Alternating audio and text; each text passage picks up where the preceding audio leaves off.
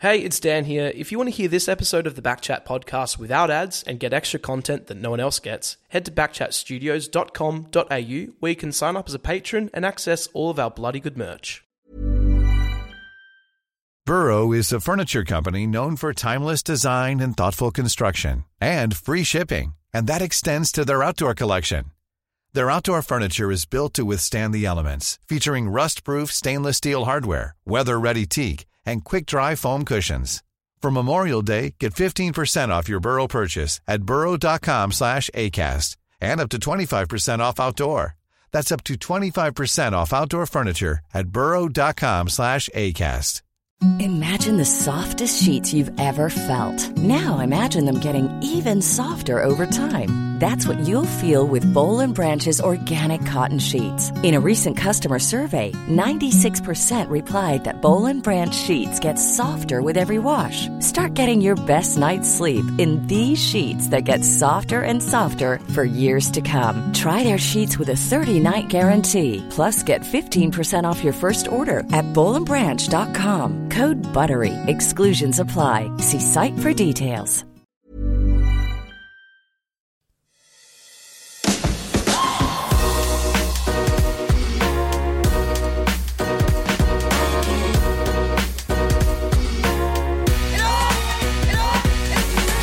I tell you what it bloody is. It's the 50th episode. Mm-hmm. And are we going to do something about it? No. Okay. Oh, well, well done. Yeah, good job. Good. Good I'll job. tell you what, though, they laughed at us. They said, oh, we'll give them three episodes and they'll be, they'll be Literally, cooked. literally no one was thinking about us for one second.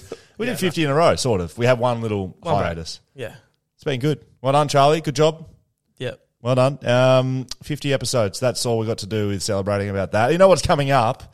Yeah. No, Big d- day. Depends when you're listening to this, but hopefully before Sunday. Yep. Sunday is, Mother's Day. oh yeah, You got to look after the, the mums and the mother figures in your life. I thought you were going somewhere else there. The Mum- mother, f- No, no, no. no. oh, the mother figures. The mother figures. Those mother f's. Yeah. Those mother figures. Yes, that's right. What you gotta, you, got to look after. Have you got? Have you got done a lot for you. You all sorted out. You're. I'm s- well and truly sorted. Yeah, you- because are you like that with presents? Are you and presents and gifts and looking up? You know, you get you get ahead of time and Um, get yourself. no, I don't get ahead of time, but I try to make sure it's always there. But in Mother's Day in particular, I've got a little bit of a, an advantage because my wife's a florist. Ah, is that good or bad though? I mean, that means she's working Mother's Day. Like it's the busiest time of the year. Yeah, it is. So look, Mother's Day will be probably me solo going to a lunch. You haven't. You haven't. I was going to say you haven't. You haven't ordered flowers from your wife's company to her, have you? Please don't Yeah. tell me you've done that. I reckon you have as well. Oh, for for my wife. Well, yes, like the mother of your children. Yes. yeah, and I thought you were talking about for my mum. Um, Oh yeah, for your mum, you would have done that. yeah, yeah, yeah. But what no, about no, them? I haven't. Like, Have you organised anything for the mother of your children? Um, I well- feel like this is a no. well, it's, we still got time. It's- Okay. It's only Monday today when we record this. okay, if you like, okay, I'm just going to put my hand up and say, have not organised Yeah, anything. neither have. Okay. My mum's just, my mum's just over from Victoria. I've got the, the mother of my children, my wife. Have Mm-hmm. not done anything for either of them. Okay. But I'm here to say, we got you covered. That's okay. Yeah, we've got this. You heard right there. Dan's wife is a florist, and I said, you know what? I think we need to give our people an option at Backchat. Yes. one to support local businesses, but two to sort your shit out for Mother's Day. So Yeah, what? don't- Tell what, what what's she run and what's what's she been able to do for us? So for our patrons, Yes, because they're very special people, Yes. they've been supporting us for a long time. yes. Uh, free delivery. So you go on the website, Fox and Rabbit. Okay, we'll, we'll put a link up on you know on this episode. Is it foxandrabbit.com.au? yeah, foxrabbit.com.au. Easy to remember. Good. There's a Mother's Day section. You order a user code that we'll put up for our patrons. Free delivery. You just it's like three clicks and Right. flowers will rock up at the mum's door. I feel like that's a pretty good saving. Delivery's relatively expensive, Yeah. especially on Mother's Day. And it's Day. easy. Like you don't have to go and go to a florist, fight it at the shops. Like it's just done. It's like literally go now, go do it. It kind of got me done. thinking. Right, Mother's Day. Okay, flowers, easy kill. Mm-hmm. Yeah, great. And they're lovely. get the flowers. Yep. But if you don't, if, not, if flowers not your thing, we're not going to force you to go and get flowers. Maybe they're allergic. We've got other options for you. Maybe your mum likes whiskey. I'm serious. Yeah, maybe. There- There's a discount code at, on for, over at Patreon Mm-hmm. for our patrons for Whippersnapper whiskey, Yes. the world's best whiskey Mm-hmm. since we've aligned with them. Yep. So you can buy your mum whiskey. You can buy your mum Yeah. Uh, Oh, you want me to say it? Oh, I was just leaving you some space. Coffee. There you go. Coffee. We just signed a partnership with Margaret River Roasting Co. Mm-hmm. Local business, local coffee, good coffee Yeah, for good very good. people. Yeah. That's actually their slogan. yeah, I saw that on a sticker. So um, not only have they sorted us out with a bit of coffee, you can see us sort of lying around the set here. Got a uh, got a coffee machine Mm-hmm. Yeah. behind us for the crew here at Back Chat. Yep. But And for anyone that just walks past the door. that's correct. I think we're going to stop white. the podcast and start doing coffees out of the studio here. But uh, if your mum likes coffee, we're going to put a discount code over at Patreon Yep. for bags of coffee. Brilliant. Like, amazing. Yeah. And if that isn't enough, this could one? be the piece de resistance. Ah, yes. cameo. Mm. Now, if you ever thought of a great gift for your parent, wouldn't you think a cameo from Dan Const saying "Happy Mother's Day, Mummy"? from- Margaret, Barbara, oh, sorry, Margaret. Justine. There you go. Yep. I'm over there too, but I actually want to see some Dan Const cameos. So we got cameo, we got you know, got shout outs. I think they're like four bucks. We've got yeah, but that, but they'll feel like it's more than that. Oh, that's right. That's what I mean. It's an easy. It's we an can easy do a little duo. something. We can do duos. Yeah, yeah, Some yeah. description. Yep. So we got flowers, free delivery from Fox and Rabbit. We got whiskey from Whippersnapper. I don't know why I'm laughing. Like women like drinking whiskey. Yeah. Coffee from Margaret River Roasting Co. Yep. Cameo for shout outs. What have I missed? I mean, hell, if you want to put a bet on, jump on Bluebet. like, seriously. There's our sponsors. Great crew of people. They're looking after us. It's been very good. You are on Backchat Podcast. You can find us on the website, backchatpodcast.com.au. That's how you sign up as a Patreon. That's how you support the podcast. That's how you watch it. Uh, did I say it wrong again? Yeah. I feel like if I ever say it right, it wouldn't seem correct. Yeah, that's that's true. I won't correct you. I'm going to go on. wrong. Back at backchat double underscore on Instagram, on Twitter, on TikTok. You can find us on YouTube if you just look up backchat. We got the algorithm pumping over there Yeah. now, so you just chuck it. You just write Dan Const if you want. Don't. It'll 'cause you'll slide- find my, my secret channel. Um, you can find us on Reddit. I think we're still there. We are. I always bag it. Don't know if we're doing that, but yeah, very happy to announce a new couple of sponsors there: Fox, Fox and Rabbit yeah. and Mullet River Roasting Co. Yeah. Coffee's been good actually. Yeah, this very coffee good. machine makes some bloody. I was surprised. It's, beau- it's beau- I don't know which way we can see it with the camera, but it's a bloody beautiful looking thing back there as well. It's very nice. Thanks. Okay, thank you, crew. Legends. Um, absolutely love it. Back chat, big week coming up this week. Big guest coming up. Fantasy. Yes. I'm. Why do you why do you say yes? I'm doing better every week. I'm. I'm getting better. Oh, you've better. moved up. Yeah, of course. I'm getting to the top hundred, man. One thirty fourth to one thirty second. No, no, did not did not plays. Um, I no, no. I think I had everyone playing, and you know what? Let me tell you this. Okay, There was two times this week where I got a notification on my phone because Yes. one one guy was out from Carlton, can't remember his name. No, not important. And another George person, Hewett is his yeah, name. Hewett, yep. Yep. And then another late withdrawal, and I reshuffled some team, Well done. my team, made So the right Bit adjustments. of, a, bit of attention's all, it's, all it takes. So this is for two grand final tickets. I've sort of been skimming over this for a bit. For the winners of this, Yeah. as long as you've been a Patreon, god damn, as long as you've been a patron all year round, Yeah, for the for since we started the can't just sign up and then leave. Yeah. Since we started the comp, then you can win two grand final tickets if you win the Backchat Fantasy League. Now, you're 132nd. Charlie, Charlie's here. Um, G'day. Are you going up or down? I've I've gone down again. I was a couple of weeks ago. I was one one six. Last week one one ten. Back to one one six. Uh, yeah, not not a great week for me. I captained Adam Cerra. Didn't have a great week. Yeah, Captain Adam Cerra, the arrogance and like you just wanted to rub it right in, didn't you? I kind of did. It was fun, but yeah, didn't work out for me. Cat, um, Cat's here. Cat, how's your team been going? I'll and be honest, Look, it's not great, but I am moving up slowly. you're moving up. Yeah. Have you changed your team? Have you been trading? Be honest. Yeah. You have. yeah. what sort of guys are you bringing? Can you remember who you brought in this week? You don't have to look. No, you don't get to look either. Um, Footballers. I just brought out the ones that were injured. And the Good. ones that Smart weren't play. Dan brought in Maurice, uh, Maurice Rioli, Yeah, I did. And he went well. Yeah, if he ever 75. goes that well again this year, what do I say I'd do? I'd eat a whole bucket of fillet of fishes. Raw. Raw. You said raw. Oh, yeah, well, which is how they come anyway. So I just got all of them from Macca's. Um, look, I've uh, I'm disappointingly I'm from 65th to 71st. I mean, I really instigated this whole thing because I love fantasy footy, and my performance is just so disappointing week after week. It's you know.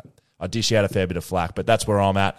Uh, the hot guys team, yes, I know we're all very interested. Our favourite team. Yeah, she's dropped outside the top thousand. Alex, my wife, Um, Bailey Smith. Bailey Smith, not not that attractive on the fantasy field this week. She's down to sixteenth though in the comp. Did he get out mulleted?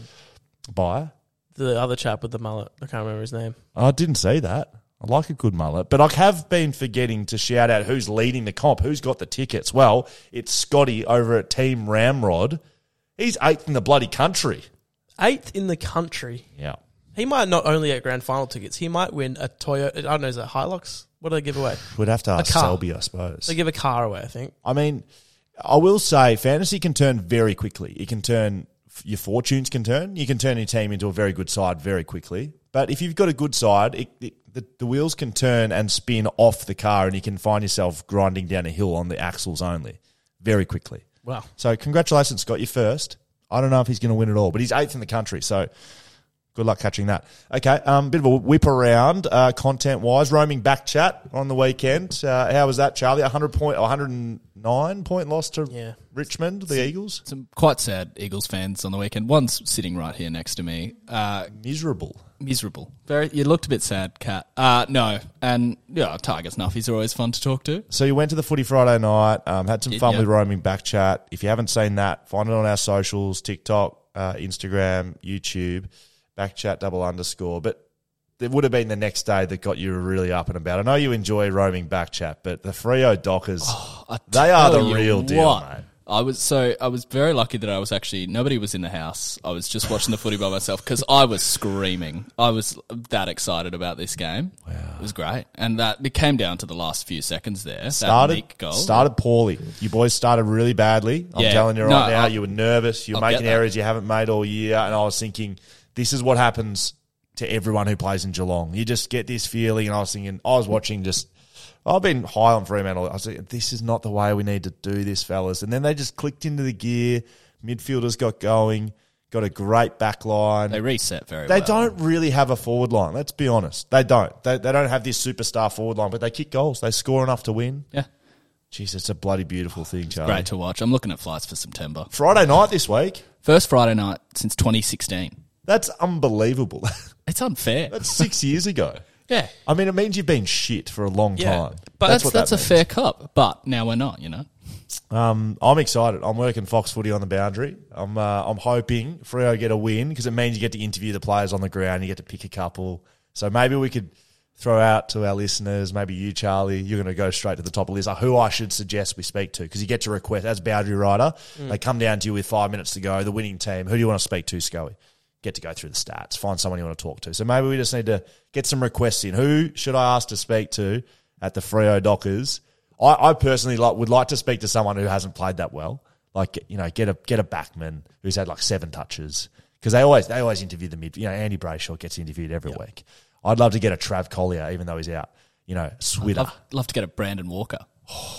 You like Brandon Walker? I like a bit. Of, he's quick. He's like bloody him. quick. Play Yeah. with walks. He's a bloody quick player. Anyway, that's enough about Freo. But they're going well. I will say that I did see today a couple of people just like trying to get all bold and going, "That's it, Fremantle is winning it all." It's like, mate, You you need calling it for weeks. Oh, come on, chat, Dan. The lid's uh, off. Yeah, Oh, but, no, the, I'm but the lid was I- off. I- the the lid lid- was off here five weeks ago. Like seriously, Yeah, and these people making bold predictions now. It's like, well, that, make them at the start of the season. I season. know who you're talking about. Anyway, okay, we move on. Excitingly, another little thing we got here with back chat, right? Yeah. Oh yeah, sorry, I'm just catching up. All right. After I listened to you guys ramble about Fremantle for about 45 minutes. Such a West Coast supporter. I don't even. I don't even hear how good they are. So Don't even tell me. salty right now. Just, just bring on 2023. I'm done with this year.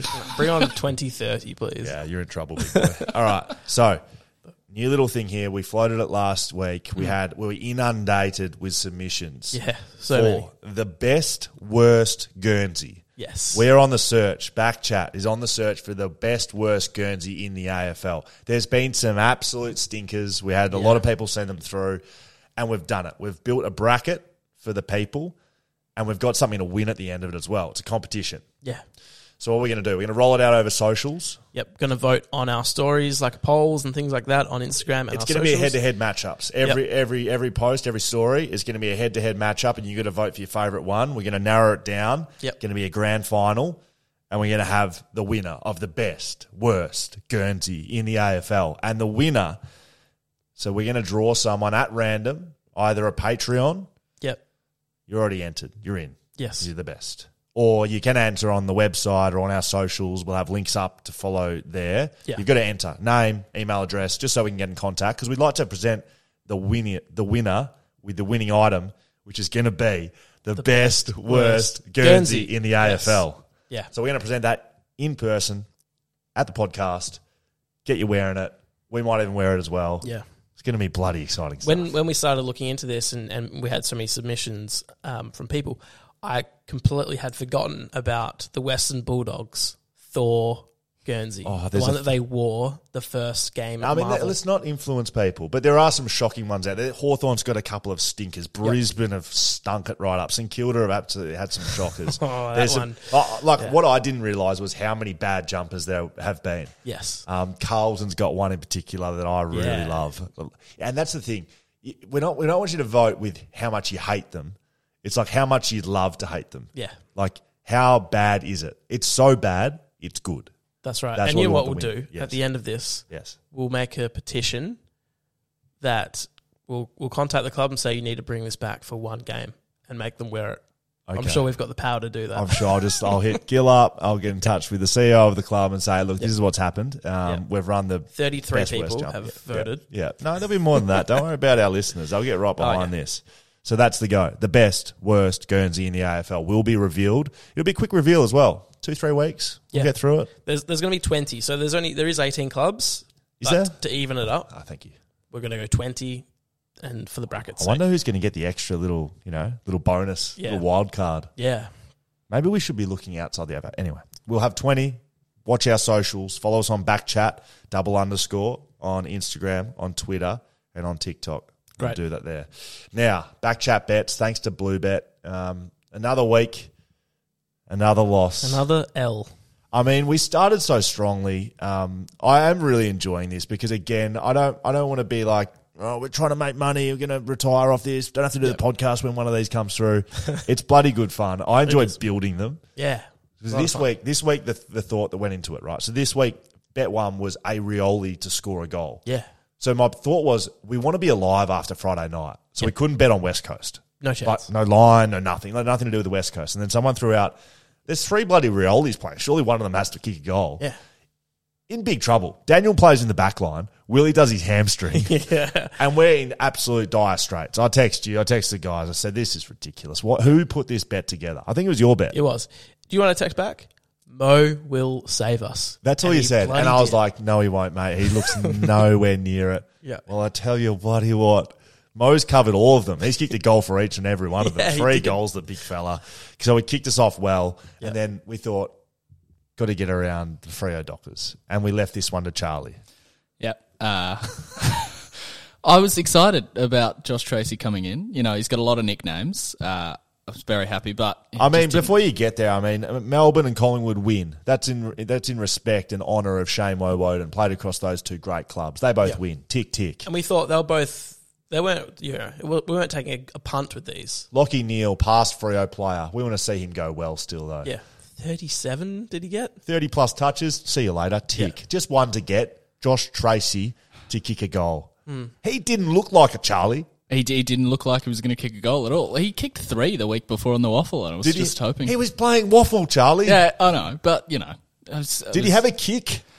I think he. I think he had one shot. Look, uh, I'm a big. I'm a big Treacy fan. I backed you in to make it, but just, Yeah. just know that the entire bet went down because of you. Oh, it's it's. I'm disappointed in myself, really. Yeah, good. Yeah. Because I'm disappointed in Just you be too. better. Anyway, we'll have one next week. If you do want to get involved, you can find those on socials. We're putting them up all, o- all over the time. Um, we build them pretty late in the week, so they're usually out on the Friday. Yeah. Can- In time for Friday night footy. Yep, get around it. Sign up to Bluebet. Their their links are in our links across the uh, socials at Backchat too. This is a good uh, little uh, segment we're rolling out at the moment. Fines. Yeah. And I, I, I asked for a bit more interaction from the listeners. Yep. And what happened? We got it. We bloody got it. Yeah. We People absolutely. come Oh, through. I was a bit flat In last week. There wasn't there wasn't a lot of fines. I was like, Yeah, oh, geez, one or maybe two. maybe people didn't love it. Yeah. Well, tell you what, people bloody love it. Go to our website. There's a form. It's easy. Backchatpodcast.com.au. While you're there, you can sign up for the Guernsey contest. Yeah. You can buy your mother a Mother's Day present. Yeah. And you can send a fine in. We've got you sorted. There was some, yeah. Yeah, the fines section for me is almost like an airing of grievances. Okay. Well, there's some grievances this week, and I appreciate it. Liv uh, sends in. Liv's fined herself, so I appreciate it, Liv. Appreciate the honesty. This is a two dollar fine. Um, she's been way too optimistic about the Eagles, Yeah. and I'm going to throw myself in that basket too. And Dan, I'm going to ask you. I'm going to ask you if you want to put yourself in there as well. I text the group, Eagles are going to win this game. I bounce down. Eagles. Hey guys, I've just got to caps. West Coast are going to win. yeah. Six minutes in, Five minutes. West Coast are not going to win. Uh, yeah, so I'll take a fine for All right, two dollar fine. Um, she was similar. Uh, two goals. Uh, so they're at quarter time. Just kick two more goals and we'll be back in it. Yeah. half time. This is going to be the most epic sixty point comeback of all time. Three halfway through the fourth quarter. If we kick two goals, we'll lose by under one hundred points. Is where she shifted That to. started. That was what I was chanting for at the end. I was like, get get Where under 100. This is at home by myself. under one hundred. yeah, basically. All right, this is from Anne. I like this. Um, I like this on a number of levels. So this is uh, to me, Mr. William Schofieldson and Associates. Great. All right, so very good. Um, Can, what can can I just check you haven't overlooked the name? I have, Yeah. I can't figure it out. Anonymous. Anonymous. Two dollar fine for me not figuring that out because I just I just looked at the Make it last. five, please. I look, I look, five dollars. I looked at the last name. I was like, I don't know how to pronounce it. I'm not going to say it. Anonymous. Um, okay, and anonymous. Yeah, very good. So this is for the abysmal pronoun- mispronunciation of Oka. I was saying Orca last week when discussing the best, worst West ju- Coast. jumper in the comp, which Yeah. is the West Coast Oka jumper. yeah. Now it's pronounced like the tree, not the whale, and I was pronouncing it like the, whale. whale. it's not just me who's getting a fine though; everyone else can have one because Charlie, you got a mic over there. I'm pretty sure it works, right? yeah, yeah. Dan, Check, check. working. I'm not allowed. To, we're not allowed to defend the fines, right? Because I do have defense for this. No, absolutely not. You don't. Um, Everyone else gets a fine because Great. I said Alright. it four times. No one picked up on it, uh, up on it, and um, said nothing. So Okay, we'll take it. there you go. What are my Patreon dollars even going to? She says, right, and then she says, "P.S. I'm not a crackpot." P.P.S. Yes, I really registered that email address. She's put together official backchat fines at gmail.com. That's unreal, Anne. I bloody love it. That's good. Uh, $2 credit for you. You're allowed to give credits. $2 credit, Anne. If you want to come see me, I'll give you a $2 coin. David Lavelle. Uh, this is for me. Uh, Great. Great. So this is a piece of shit segment that I just get fined and Yeah. lose all my money. Hope you're writing this down, Charlie. Two dollar fine. Uh, we'll see at the end of it what it's for. The very large link to the Backchat Twitter account at the bottom of the website goes directly to Will's Twitter account. Oh, that's scummy. Yeah, you know what? Uh, that's fair enough. Five dollar fine. Very good. Kane Horskins. Now we're talking. Dan. Why? For bringing up his figures of five for sixteen every bloody episode, mate. No one cares. I'm no, I'm, I, would, I have no retort. Two dollar fine because I like hearing about it. I bring it up. I'm actually the one who brings it up. Uh, I'll two dollar fine to me. Brad Miles. This is for Dan as well. Now around the. Th- Around the 31 minute 55 second mark of episode 48. Around. Kyle Good Godwin. It sounds like Dan's balls drop, so he gets a $2 puberty tax. Also, a man with such a love for a fillet of fish has no right to call a banana fritter disgusting. For the record, they are both terrible food choices. $2 fine for you, Dan. Yep, very good. $2 up fine. $2 for fillet of fishes and $2 for banana ramas. Is that what? Banana Ramas. That's Uh, it. Fine's done. I've been going through puberty for about 45 years. I need a gavel. I've noticed. I need a gavel. I need a, I need fines in session. Fines off. Charlie, can you find me a gavel? I'll find you a gavel. Thank you. Yeah. You send it. We read it. Just the one today. M and T Matheson. Hi, boys. We had a birthday dinner for my granddaughter this week. Yes, Macca's was the request. Good, awesome. good, good. I ate something else, as I don't eat the above. However, I couldn't believe it when my son opened the bag, revealing his fillet o fish. Oh, he also had a Big Mac, which I noticed have certainly shrunk since I last saw one, which is very true. Hmm.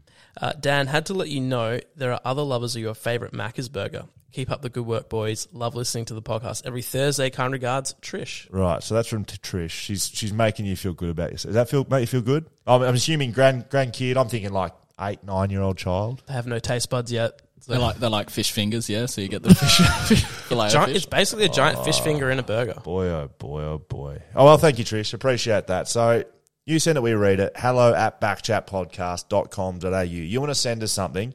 We will read it in its entirety, word for word. We started this very early on. This is episode 50. This was perhaps our first segment we ever ran. If Yeah, you apart want, from Scotial. if you want, yeah, but that's been going for a long time. Mm. If you want some, oh, remind me to just remind me to say something at the end of this Okay. um, about roaming back chat and Okay. Charlie. Yep. Um, social media been running for a long time. You send it, we read it. If you want something said, anything you want to Yeah. quote, you, you want to plug your business for free. You want to you want to tell us. I don't know. You ran into Dan at the footy. You want to propose to your girlfriend. Now that would be if you send it, we read it. Wouldn't that? In the world's worst Guernsey, in the in the best worst Guernsey in the AFL. You send it, we read it. Hello at backchatpodcast.com.au. Now, Say something about Charlie. I was I was having a couple of beers with an OG back chatter. Okay. Um, You gonna name names or just Oh, you see if you can figure it out, and I, I want to. I want to see if Charlie can figure it out. He says. Yeah, I already know who it is. He says he was walking across the bridge somewhere, and he looks across, and there's someone with a camera and a microphone, um, and it has a big backchat logo logo on it. It was a Fremantle game. He linked eyes with you, stared you up and down. You linked eyes with him, and you either deliberately, um, I deliberately refused to interview him, or perhaps didn't didn't know who he was. And either of either of those options are very bad, Charlie. I tell you what, it definitely definitely wasn't deliberate because Do you know who we're talking about? is it? I, I can't even remember seeing anyone. Uh, who would yeah. it be? It was Butts? It was Sam Butler. Yeah. Um, no, if, if I'd seen him, I would have definitely gone up Well, to him. he maintains that you saw him and you made the conscious decision to I think ignore you, him. didn't he say you also gave him the bird as well? I think Charlie was like, yeah. I'll run this shit now. um, anyway, he would like an apology. Uh, I would like to put an apology out there. I'm sorry. Oh, you're so soft, Charlie. Stand up for yourself. I no, because I would love to have him on roaming back chat. Okay, all right. We've Okay. digressed a little. Um, big guest coming up. It's been a bloody pleasure. Say hi to your mum for us. Mm. We love her. Get her something good for Mother's Day. She's done a lot for us. I her. repeat flowers, whiskey, coffee, shout outs, bedding. Listen to this podcast. You need it. We got it. New segment. All right. You know I don't like introductions here, Dan. Um, we just get straight bloody into it because if you're watching on YouTube, you can see the man sitting opposite me. He's the greatest to ever have done it for West Coast. He's the all-time leading goal kicker. He is a three-time All-Australian, two-time Coleman medalist. He's just kicked his 700th AFL goal. Not goals for West Coast, 700. Make sure that's clear. I know that's important. Josh Kennedy joins us on back chat. Hello, Josh. Hey, how are you? Yeah, it's good, the, mate. It's the nicest thing you've ever said about me. What? I reckon. Just that, sorry, that rap. stuff. That rap. That was all off the internet, so it's not. it's not from him. Pick number four in the draft. Yep. Right, we're going to take you all the way back to the start of your career. Yep. 2005. Yep. Who got taken before you? Uh, so Murph, Mark Murphy went number one. Yep. Is that Uh, fair? Yeah, yeah, yeah, definitely. Captain yeah. his club, Yeah, played yeah, yeah, straight, yeah. yeah. Good Good three on the player. game. Yep. Uh, Daisy Thomas went number two, who was a little bit of a smoky. No one expected Daisy to go so high, um, but he did. I think he kicked like ten goals in the grand final or something. Yeah, in the TAC Cup. In the TAC Cup grand final. Yep. Um, so Collingwood picked up him, um, and then Hawthorn took Xavier Ellis. Um, so X, who I got to play with later on down the track, or we got to play with, um, and then yeah, I was lucky enough my name got well read out, but it was yeah I saw it on the screen back then. The internet was a bit slow, and my name came up. You would have been on dial up. Where were you? You would have been dial up. Dial up, dial up connection, yeah, hundred percent. So Making sure no one's picking up the phone. Yeah, so we had a we actually had a had a massive night with me mates the night before. Um, we were living in Scarborough. Um, Cadbury Schweppes is where my dad worked at, so he'd come over and he'd organise like the function room at Schweppes in Aussie Park, just to get some internet connection, get a big thing up, and Any any goodies? Oh, did you get some kickbacks there? Like some maybe some soft drinks, some Oh, mate, chocolate? so Lemonade. well, mate, I grew up. So my old man worked for Coke, and then he went to Cadbury Schweppes, and then um, my stepmom, who my dad remarried, she worked for Streets, it's the holy trilogy. and they lived they lived on the Gold Coast. So like holiday time, every holidays at school. Mum used to hate it because like holiday time, we'd go to Gold Coast and I'd have would have either it was Coke or Cadbury Schweppes. So there was like soft drink, chocolates, streets, ice creams packed Paddle in there. And then obviously they do a lot of sponsorship and stuff with obviously the theme parks. So we were going to Movie World, Wet and Wild, dream world like all the time. I did not want to be living in Northampton. Uh, My mum hated it. You, you wonder why Josh came to the Carlton Football Club with high skin folds. he did that for 10 years. But, so you go to Carlton, right? What was your time like at Carlton? I mean, um, you, you get tra- you get drafted with Mark Murphy, so you would have been close to him. And Yep. Were, were you happy to move away from Western Australia? Um, yeah, look, I was a bit of a. I I wasn't really too fast. So I wasn't. Um, I suppose like a lot of a lot of guys want to stay home and be close to. I suppose where they grew up. Um, I was just yeah hoping to get an opportunity somewhere. So where wherever it was, and yeah, lucky enough the name got read out um, number four Carlton. Um, I actually didn't know. I got a call from Denis Pagan before it even come through the dial-up connection. So. Um, I didn't answer the first call. The second call came through. I was like, I don't even know this. No, answer it. It was Denis Pagan, and then that's the things that it's come up my name saying that I'm going to Carlton. So, um, yeah, look, it was it was a great time there for two years, and yeah, me and Murph were pretty close, and um, yeah, we had a, f- a few other guys go through, I suppose, those first few years there, but um, but it's changed. It's changed a lot since since I was there. Any any decent stories from Denis Pagan? Yeah, like, was was he your coach your first two years? He was, yeah, yeah. So Pago, yeah. So um, Pagan's paddock. Pagan's did he, paddock. Did he have that going? At we had it with Fev, yeah, had it with Fev. It was um, it was pretty much Fev just is the target and that's it. So um, yeah, we all just get out of his space and You included. You see you later. Yes, yeah, yeah, yeah. You, you start near Fev when the ball gets bounced and get outside of the fifty when it's uh, when it's going in general play. So, and Fev just done his thing. So it was um, it was amazing being able to play alongside yeah Brendan Fevola. Mm. You kicked eleven goals there over two years. Yep. Is that why? Yeah, yeah. Well, Fev took it all. Yeah, yeah, yeah, hundred percent. Otherwise, I would have kicked like I don't know, hundred or two hundred. And and time in Victoria. We we uh, I mean we, we get into the stage where you get traded back to West Coast. Were you enjoying your time there for two years? Were you were you? Yeah. Did you want to come home? Um, not at all. Not at all. I want to be a one club player. I think it's just being from Northampton. Um, well, growing up in Northampton, country footy. yeah, You love your club, your loyalty, and um, you know, Carlton gave us the opportunity to get over there. Um, I lived with grandma for the first three months because I've got all family over there, and then um, moved in with a, uh, one of the boys, Luke Livingston, and yeah, really made some really close friends. And um, you know, we weren't winning at the time, so we were down. We won a wooden spoon. That was my first wooden spoon. You're, you're a two time, I'm a two-time wooden spoon. Two time wooden spooner. Yes, I am. Let's so, keep it at that, please. I know it would be nice. it would be nice. Um, but yeah, I made some really good friends. Uh, I'd love that Carlton gave us the opportunity. So I, I really wanted to stay and be a one club player, but obviously things didn't pan out like Now, that. now, Dan wants to get into the Chris Judd uh, trade. I mean, it's the Josh Kennedy trade, if we're honest. Like people call it the Chris Judd trade, but it's the Josh Kennedy trade. It is. right. But before we get there, can we just clear it up on back chat once and for all? Right. Lo- uh, I I hear a lot about your goal kicking exploits. You've been a great player for West Coast. People look at you as a great Western Australian. Can you just clear this up on back chat? Yeah. You're not a West Australian, mate. Are you? Nah, Are you? I'm not. honest. No, I'm not. It's your, no. it's your place of birth, and that, that's not where you were born. no, we're not. So I was born in East Melbourne at uh, St Vincent's. Bloody Victorian. I know it's a Victorian, which is. Oh, he's Uh, a bloody Victorian. I don't like. I don't like telling many people Yuck. that. I don't. Yeah, exactly. Dan's Yuck. a big West Coast fan. That's just broken his heart. Right? I'm okay. So I'll tell you. I'll tell you why. So my old man. Tell me why you were born in East Victoria, please. Well, my old man's Victorian, so all the Kennedys are from uh, Victoria, and the old man played basketball. So he met mum at the RAS um, for basketball, and then he went on to play for the Canberra Cannons.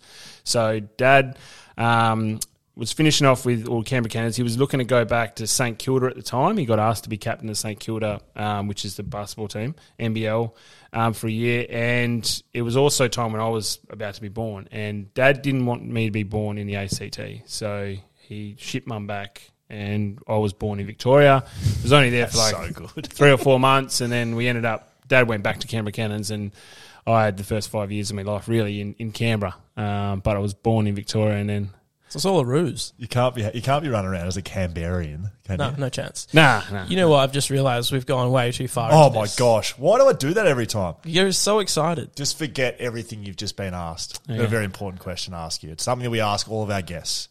Every guest that's ever come on this show, this is the first question we ask, Uh. and I've got a little bit into it. But I don't know why, but It's like a little chihuahua sometimes. You're just ready to go. I do do it. How, how is that coffee, by the way?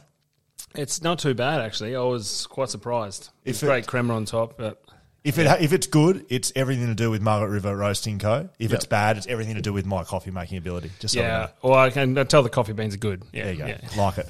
Um, now, question.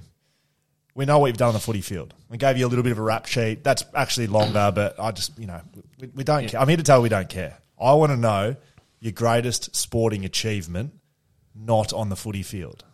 You're a great footballer. You've played a lot of games for West Coast and Carlton, two states. Kicked some Com- goals here common and medals, all Australians. Yeah, well, Couple of wooden spoons. really good. But what is your greatest sporting achievement? Not, would you like some examples? While you have a think. Or Yeah, you know, yeah, yeah, or you yeah. know. no, no, no. Go on, go on. Give us examples. Under nine state ninety meter hurdle champion. I thought you were 400 run. 800. Yeah, I do it all. 800. I do it all. I do it all. I'm just picking the best. Okay, Dan. It's Uh, yours. Well, Off the thank, top of your thank head. you, thank you that you asked. Um, five for sixteen in a grand final under 12s, Stuart Hill Cricket Club. Yes, that is the trophy right behind you. I know you've been looking at it, and that is the Very ball. Very good. Yeah. Um, I mean, that's just one. I could have picked any. Um, Hayden Ballantyne was a javelin thrower. Would you believe? Wow. Cal Sinclair was the lead singer in numerous high school plays, and we've allowed that. We've, it's a bit of a technicality. We've allowed that. yeah, It's I mean, I mean, Mitch Johnson gave his wife's sporting achievements as Yeah, something that he'd was- done. that was a bit Had of some a cop-out. skaters. No, you enjoy your skating. I do enjoy my skating. I've never competed by that. Um, ah, sport. I only really played. I, I played two sports, which was yeah, basketball and football because I couldn't play anything else. Got any And- state championships? Oh, I won. I won like high jump once at, at school, which is pretty good. Yeah, yeah, yeah. I went to the we call it the ACC. So you win it there, and you come down to Perth compete, and um, yeah, completely came last in in that down here, but I won it up there. Impress us, mate. You can't just be a footballer. I know you've done ah. something on the basketball court. You know, I do. Yeah, well, I've got, I got, I got best on in the grand final under 16s, you go. right? For, but I, I actually didn't play well. The only thing that stood out is I dunked it. oh, huge. So I dunked it. I had one dunk, and I probably only had a few more other points, but I got best on, and I think it was purely because I dunked it. I Full that. full height rim. Hey, It's like a full proper height rim. For, yeah, I was probably another foot tall. Uh, yeah, Wow, there That's you go. great. I used to be able to jump. You know who the other dunker we've had on this show? Who? Peter Bol, the 800 runner. Oh, Peter Bol's greatest sporting achievement Was was, his dunking. ability to dunk. yeah, wow. So, I mean, you two are the guys have same, something in except, I common. mean, he's come fourth in the Olympics. And You've just been meeting He Cadbury's and actually- yeah, streets. And he, he left his hometown. He came one somewhere Yes, rather than correct. coming last. No, you've done plenty. Well, okay, I like that. We'll take that, won't we? Take Yeah, we'll take that. Yeah. Okay, um, trade to West Coast. Uh, so you play two years at Carlton, uh, make some good mates, but then the opportunity comes up in the off season of 2007. Seven, yes. How, Yep. what's, what, what, what, how's that go? How, how does getting traded go for a player? I don't think we've spoken to many that have been traded here. What, what's that Um, process Yeah, like? well, so back then, like it was, oh, it was pretty full on. So I was over seeing the old man in Brisbane. Um, so I was over there on the weekend before um, I kind of trade week started, um, and a lot of stuff was going through the papers that um, Juddy had just nominated Carlton, and you know, then all of a sudden, uh, players getting thrown up. Fev's name was getting thrown up. Lance Whitnall, me lapping my name, and you know, a few of the West Australian boys that were there at, at, at Carlton. So it wasn't really too much, but you knew your name was getting thrown up a bit. Um, and Juddy wanted to go back to Carlton, so I ended up making my way back um, to Perth because I was going up north with a mate to a place called Halfway, Lucky Bay, which is kind of just on the stretch of beach. There's no power, nothing, just shacks, and just up there for a fishing trip and um, drinking some beers. And yeah, so before I went there, my manager rang and said, "Hey, you just need to be in phone connection because you might have to come down to Perth to meet West Coast." And I was like, "Oh, really? Like, surely they're not do they really want me?" Like, and like. And yeah, he, he's like, no, I just want you to we'll just be in contact. And I was like, oh, I'm going somewhere with no phone reception. My mate had one of those old satellite phones because obviously Telstra weren't as probably good back then. And um, so you could stand on top of the shack and hold it up, and you get a ping on your phone, back on the Nokia's. So. Um, so we went went fishing, camping. Um, every couple of hours, I'd get up on the shack, no ping, sweet, straight back down, kicking or whatever. And yeah, we had a bit of a big night Saturday, and then Sunday morning would have been oh, no, nine o'clock ish. I went up top, ping, phone went off. Way, uh, my manager said you got to get back down to Geraldton. Woosh wants to call you, and West Coast want to meet you on Tuesday. And I was like, oh fuck. So. Uh, made my way back down. Uh, I was at mum's house. I was in my sister's room on a phone call to Woosh, and um, yeah, it was pretty much. He was saying that he wanted me to come down and go through the club, and I just kept saying, "Man, I just, I'm, I'm not coming. Like, I want to be a one club player. I don't." And he's like, "Yep, I understand you want to be a one club player, but we want you to come down. We want you to meet some, you know, show the facilities because this deal might involve you." And I said, "I don't want to come. I'm not coming, Woosh."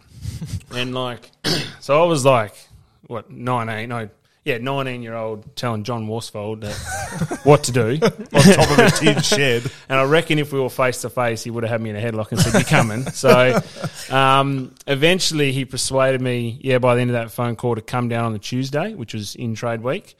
Uh, meantime, still talking with Carlton, and, and nothing's. You know, don't worry about it. You're not going to be part of this deal. We're going to keep you. We're going to get something else done. And and back then, trade week was pretty much like Monday to Friday. So, open a business on Monday and and close a business. Trades had to be done. Um, so yeah, Monday, Tuesday, I actually went down, flew down, went through the club, um, and it was an eye opener. Like going from Carlton back then, Carlton didn't have much money. Um, Dickie Pratt had just came in and was about to help revamp. Um, I don't even know what they call it there, this their training facility, but It's now Icon Park. yeah, Icon. It used to be Princes Park, obviously, with the with the big park around it, and um, yeah, there was like the facility wise was was pretty shot down. There, you know, obviously not enough money, and um, you know, West Coast had like pool, ice bins, this massive gym, these. Um, yeah, big offices everywhere. It was yeah, it was, it was unbelievable. I was just going, how good is this? No wonder these guys are winning games, and you know, just come off a grand couple grand finals. Um, and then Tuesday was still okay. Like, you know, it wasn't, um, yeah, the club saying, no, we're not going to get anything done. But then by Wednesday, the narrative kind of shifted a bit. And I think they started to worry because Juddy wanted to go. Um, that he could have gone, if I, if I had said no to the deal that and nothing got done, um, Juddy could have gone the preseason draft and Richmond had pick one. So technically Richmond could pick Juddy up if he, if that was to happen, and it was never really going to happen, I don't think. And um, yeah, so the you know voice probably from Carlton's end was a bit like, oh mate, well I think this is a good opportunity for you to go, and you know Juddy's going to come here, and so kind of swindled around that way, and then yeah, it was me and my manager sitting there Wednesday, Thursday that we thought, oh well, good opportunity to come back closer to mum, uh, closer to my friends who were growing up here. Um, you know, West Coast were winning. Carlton weren't at the time. I was like, I might win a few more games, um, which didn't end up being the case. we won another wooden spoon two years later. You're the I was, curse. I was thinking I was the curse. Did you speak to Juddy? Oh, I've never asked you that. Uh, not during it. No, no, no way. No, Juddy was like, Juddy was the, I know, the ultimate. He was the Yeah, main but man of the AFL. You're the one holding this deal up. Like you're you're the one. You're the you're the key to the puzzle. I Yeah, just- yeah, I know. I know that now. Like, I wish I had like a bit of that brain or business sense. So I would have been going, oh, hang on. A you know that deal The you've got from Visy. Maybe I could be your vice president at Visy with you, Juddy. uh, had a bit more uh, leverage, I think, but then uh, than what I'll probably use. But um, but yeah, nah. Look, I was just it kind of the week. As much as it was like really slow, it did go really fast, and um, yeah, once it once it happened, it happened, and then it was all good. I was coming back, um, which was great. Uh, Mum was pumped. Everyone was, you know, getting back closer to home and family. And then, yeah, you would know, Cuzzy got arrested the, the week after. And, um, yeah, kind of shit went downhill a bit. And Mum's going, what the fuck are you coming back to the West Coast Eagles? So um, there was a bit of stuff going on at the time. And it was a big couple of weeks. But, um, yeah, you look, I look back now and, yeah, I... I can't thank West Coast enough for giving that opportunity for me to come back, and I'm glad I made that decision because I. And I know it's easy to say now, but I just don't feel like I would have been the player or the person um, I am today if I had, if that deal hadn't gone through. I'm just thinking we could have had Brendan Fevola for a bit. What about Lance Whitnall, mate? Could have had Matty Lance Lappin? Whitnall.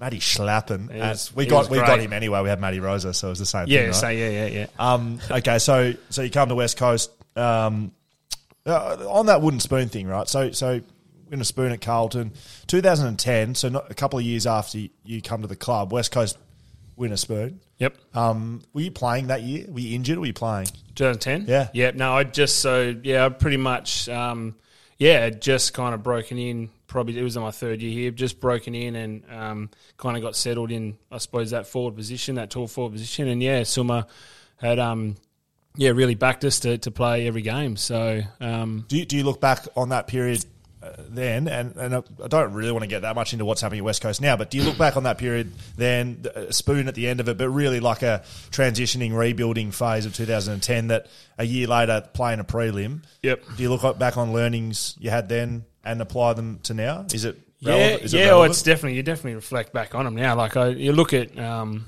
some of the players, and even you're rocking in Mondays after these shellackings we've been getting, and you know how disappointed and everything, and everyone's in this mood, and you kind of yeah, some guys get shitty, and and then you just start to realise oh, they, they haven't been a lot of these guys who have been there five seven years, like they haven't Only really success. haven't they've already had it. Like young Liam, like Liam Ryan, you know, he's walked his first or Subi, he's done really well. They win flags, and then he walked in, he won a premiership first year, and then we've been up playing finals, and then this is so this is you know him and a lot of other players' first kind of down uh, period. So.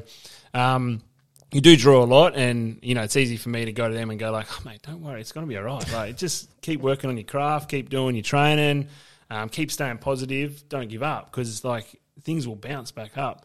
And you know they sit there and go like, "Oh, fucking fuck off! Fuck, are we going to bounce back from this?" Like, Would you have been like that in 2010? I reckon you would have been. yeah, I would have been exactly the same. I reckon I probably had Glassy and Coxey and Andrew Embley Lin- telling me, yeah, Lynchy telling me the same thing, and I was like, oh, "Fuck, I fucking smashed every week. Shit. I'm fucking winning the second wooden spoon, like you know what I mean." And I'd actually legit thought it was a curse. I'd won like I played 22 in Carlton. I won three games, and then probably over the course of those three years, I'd won another. I don't know. We only won four games in 2010, so. What do you What do you put down turning it around? Then it, it's not just time and, and oh well, it all turns around. Things have to. Yeah. Is it is it work rate? Is it buy in? Is it connection with the players? Is it coaching staff? Is it game plan? Is it everything? Uh, I think it's a it's a combination of it all, but I reckon the most important part of it is the self awareness of every individual, like as a player. You know what I mean? Like being able to be self aware of where you're at, and also being true to going like, you know, this is I'm really struggling at this. This is my weakness. How do I get better at it? And then having that drive to go and get better at it while things are tough, because it's easy just to go like, oh fuck, fuck this. I'm not going to do anything. Um, I reckon we had a lot of players, like you know, including yourself and everyone who just wanted to keep getting better, even though we're getting smashed, and it just really put us in good stead, I think. And then you have another pre-season together, you get a bit fitter, and then things start to click. You know what I mean? Like I think we lost in 2010. We lost about four or five games under a kick. You know, I remember Jonathan Brown, like Brisbane beat us by that last kick. Yeah. you went, uh, you weren't playing on him. That was, Uh, that was Brownie. It was Brownie and Spang. Brownie and Spang. Yeah. Spang was playing it, but that, that game is it's Mitch Brown. Yeah, I, I- I mean, I thought back to that time as well because I look at the team now, not going well. Play, you know, last three games not going well. But then you look at the 2010, so you had you know a young Natanui playing, Luke Shuey playing, young Kennedy, Hurn, Schofield, and I was and uh, Sam Butler was another guy. I actually learnt to handball left-handed in 2010. I never, I could never, I, I still can't kick on my left, and you know that. Mm-hmm. Josh knows that because whenever he was leading to me and I was running onto my left, he just knew that it wasn't like there was no there was he, he- we had we had we had a couple of connections over our career that people would be just like, how the fuck did Kennedy know Will was going to kick it there? And the only answer is he's got no left foot. so no left foot There was never all. going left. It was always right, and I was always cutting back inside. But I learnt to handball on my left foot, left hand as an AFL footballer in my third year. Um, so I don't know if that says Why? bad thing. Why did I learn, or why What, did I like not know? what? What did you go? I'm, I'm just going to handball left hand from now on. Like Yes, what so Sam Butler and I got together. Um, neither of us. It was about. It was about what Josh just spoke about. It was improving yourself even when you're going poorly. And it's like, okay, what can I get better better at? Like, I was a good runner. I could kick. I could, you know, I was contested, so I was competitive. But having having no left hand, it meant that I, I would always get stuck. There was no way out if I was running onto my left. So if you could at least handball 15 meters and hit the target every time, it gets you in a good position on the field. So Butsy and I would do this drill where um, we'd start one meter apart and we'd have to handball left hand and hit hit right in the chest. And if we both hit it, we'd take one step back. And our goal by the end of the preseason was to get to either end of the gym, which is about 30 meters away, big big handball, Yeah. and hit each other. And we did it. And so every day we'd go down there and we'd have to go further and further back. And the first miss, we'd go up to training. You ha- if you missed, we're done. Right. So you had to. It was mental as well as physical, and it just it applies to a little bit what JK's talking about. Is like, can you get yourself better when things are going poorly? Yeah, yeah. Definitely. So then, what what is that for you then? Like you know, played a long time. So how do you get involved in that process? Um, oh, it's just it's just picking. Well, the game changes so much. Like you know, as it's well, I've been in the game for seventeen years, and every year there's some little tweak to it. You know, there's with you sit there in I suppose your peak where you're you're mentally good, your body's good, and things just kind of flow. And um, you kind of maintain what you need to do, and you're still learning, but because it does shift a bit, and as you get older, a lot of it for me is just the body. You know what I mean? So trying to be able to manage to play and um, have an impact where you know you, your knee's not that great, and you need to make sure that you, you're looking after that during the week, but still getting enough training involved where you're not just slipping and slipping. Yeah. So um, you find little ways, like whether it's just being stronger in the gym or little touch sessions or your little breakdown drills where you know I might not be able to train, but you might be able to just get to the side and, and do some breakdown one on one stuff, which um, you know all comes into play, and, and then also just assessing what situations you are in a game. Like I think a lot of times everyone gets together and does these things, but it's like it's not um, the situations that you'd be in a game. So go and put yourself in those situations during training so you get better at the game. Yeah. Kicking kicking goals from the point post. It's like you're never going to do that in a game. No, no, exactly. Um, I, I always sort of reflected on you as being the hardest trainer I ever played with. And that was that beats any midfielder. I certainly wouldn't put a midfielder in that list anyway, and it's very lucky I'm putting a forward in that list. but uh, is that something you may? I, like I'm guessing, but you can't train at the level you used to train at because of your body. You're older, you just can't back it up. Where you, you know you're trying to recover for the next game now. But uh, through preseason, how do you teach that to young guys? Is it just by doing? Like, because I always learn from you because I'd be playing on you and just watching and just be. I knew if I wasn't working hard, then I was gonna get made look stupid, which happened most times anyway. but like, how do you teach that to younger guys? That work rate Yeah, um, yeah. is well, it teachable? Yeah, it it kind of it depends on what sparks and drives them individually. I think as well. Like, I think for I was lucky enough that you know coming through in our forward line, we had um oh we had Lynchy um, and Mark LeCras, who were both two of the most competitive people you know that you know ever ever met. Can, and then you play on you guys down back where you know you had Glassy, had yourself, um, Spang. Um, Eric Mackenzie, who was the most competitive people, and you have to have a competitive edge in, in football, obviously, to get to that level. But um, just having those battles and, and, and little games, like you said, like a little left-handed game, like that's a competitive game right there. And then you're trying to beat butts and trying to be better. Um, those things just help you, I suppose, grow and um, yeah. And then for me, training, like yeah, it was I suppose Masto used to be the best runner, and it was like, how do I beat Masto at running back then, or how do I? So he used to tag along, and I reckon I was only one session. I beat him in two hundred one session, and I reckon.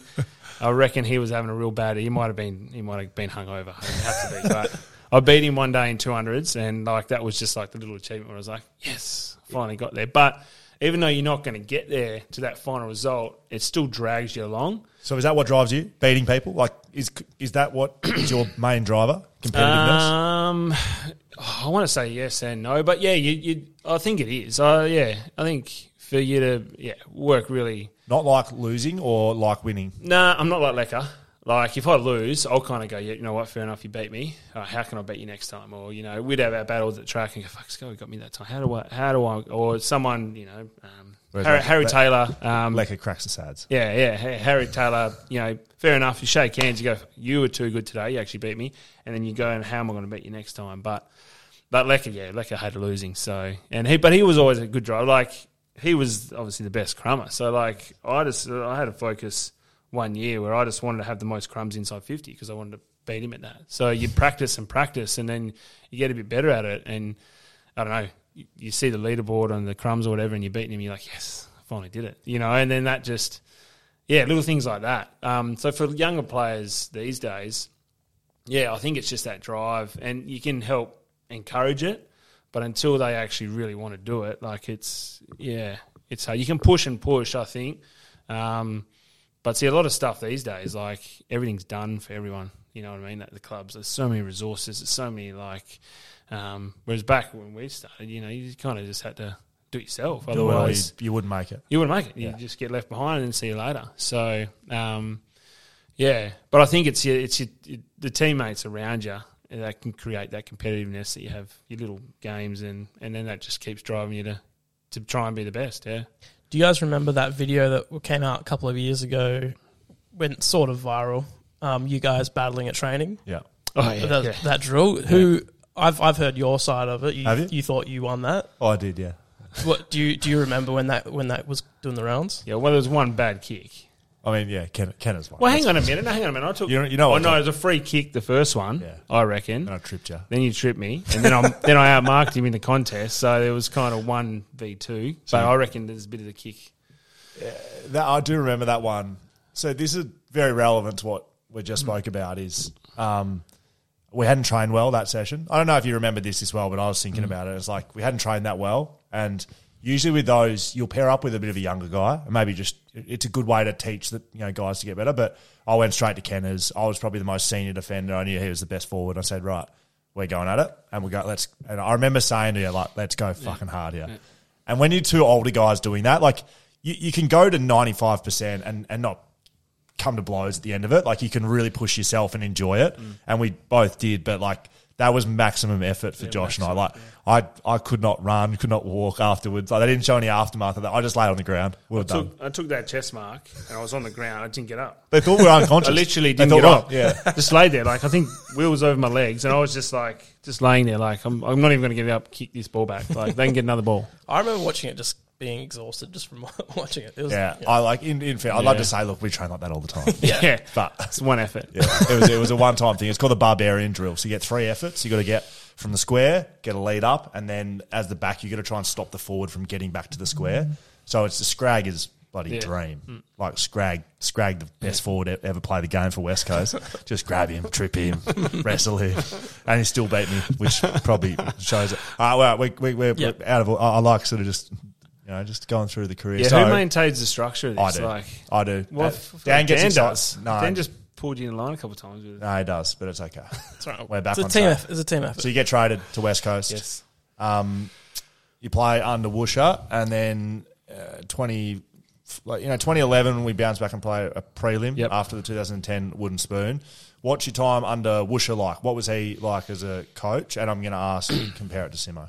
Yeah, look, I, um, mate, Woosh was yeah, a terrific leader, a terrific mentor. Um, you know, his his toughness um, up between his ears was, you know, second to none. Like he was, the, he was absolutely the men, you know, the mental toughness thing that he preached down. I reckon really helped a lot of us um, younger players um, get that discipline that we needed, probably in just working hard and being professional and. Um, you know, the late thing. You know, can you remember the late thing? Like, just not allowed to be late. Like, you know, two seconds late is, you know, if you were five minutes early, you were still nearly late. Like, you used to get, we used to get in trouble for that. So just having that discipline that was drilled in from him and, um, and just his mindset on goal setting, you know, um, the accountability to this is you know he'd ask you, you go, what do you where do you want to be? Like what sort of player do you want to be? And you go, oh, I want to be best forward in the company. He's like, all right, well, how are you going to get there? And you'd just be like, oh, well, probably if I do this, this, and this. He's like, all right, sweet,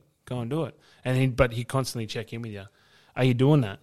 I, I, I think you're doing this. That's that's not what you said you were going to do. So, yeah, his ability to, I suppose, keep you accountable to what you wanted to achieve um, and not sway away from it, I think was a was a big thing that he in, drilled into me and I reckon a lot of others. Yeah, spot on. I mean, it was just straight.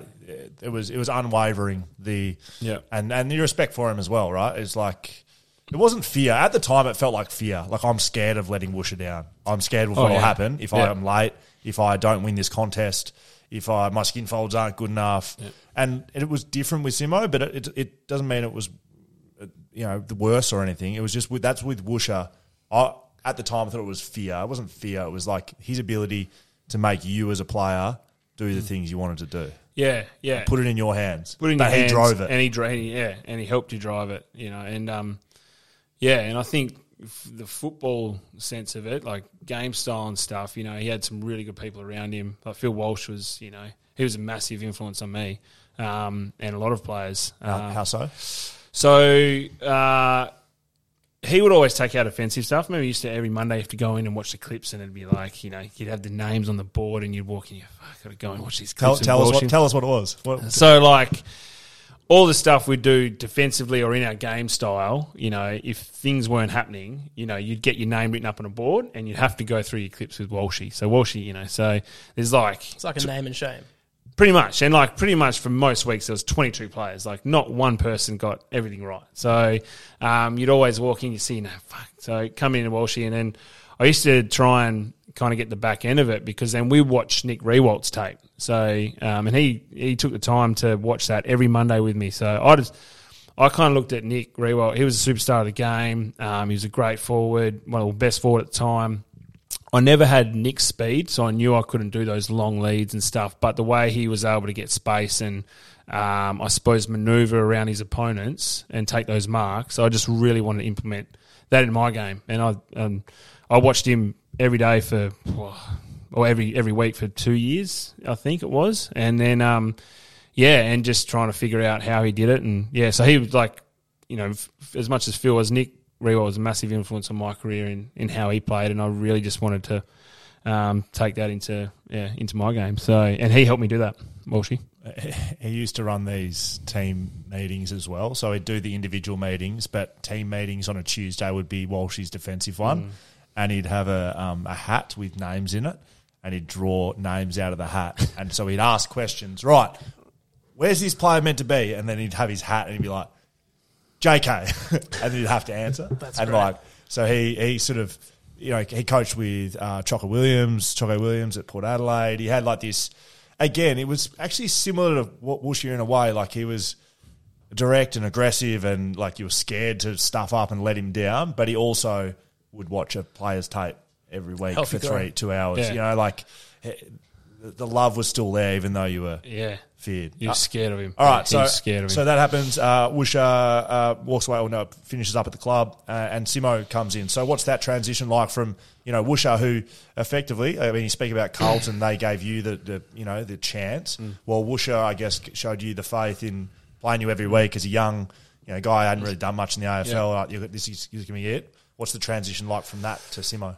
Yeah, look, it was um, uh, it was a bit of a well, different time, I think, for the footy club because John Worsfold had been the centrepiece, you know, for many years as a player and then and as a, as a coach, and um, yeah, so to see us kind of go downhill it, as a player, you kind of felt like you'd let him down, you know, um, towards the back end, things weren't going well in 2013, and um, yeah, a bit of the writing on the wall, I suppose. There's a lot of pressure on Woosh over the last couple of years, and um, and then yeah, it um, it came to an end, and John Worsfold wasn't going to coach anymore, so as a player and being through that time with him, you kind of felt you felt like it was your fault. Like I hadn't been able to do what Woosh wanted, and now he's got the sack. You know what I mean? I'm still here, so it was a, it was obviously a bit of a sad time, but um, obviously a time where new beginnings needed to happen and um, some fresh voices needed to come in, and which is what, what obviously Simo did, and yeah, oh, I can still remember our first meeting with with Simo. Like Yeah, Simo same. came, yeah, because we had that was the one year where we had our best and fairest pushed to November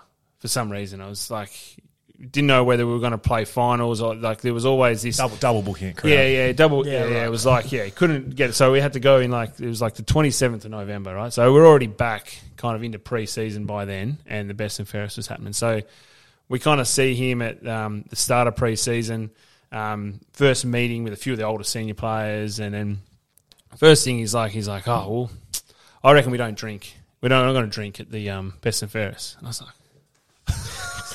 fucking serious? This is bloke fucking I'm drinking at the best and fairest. So that's the one night we celebrate things. Anyway, like, he's going to this, and then he's like, and then he goes, oh. And you know what? Like you know, moving forward, I just leading goal kicker. I don't think we need that. Like, it's a bit of an individual thing. I think you know we want to be sharing goals, and and I'm sitting there going, this fucking prick's not letting me drink it at the best and fairest, and he wants to take away leading. That's the only thing I can win. Ah. So the start wasn't that great in my head and perception of Simo, but no, he was um he was fantastic. He was a uh, he was pretty switched on. He'd come from Hawthorn. He'd learnt under some of the greats and um, had his own little flair.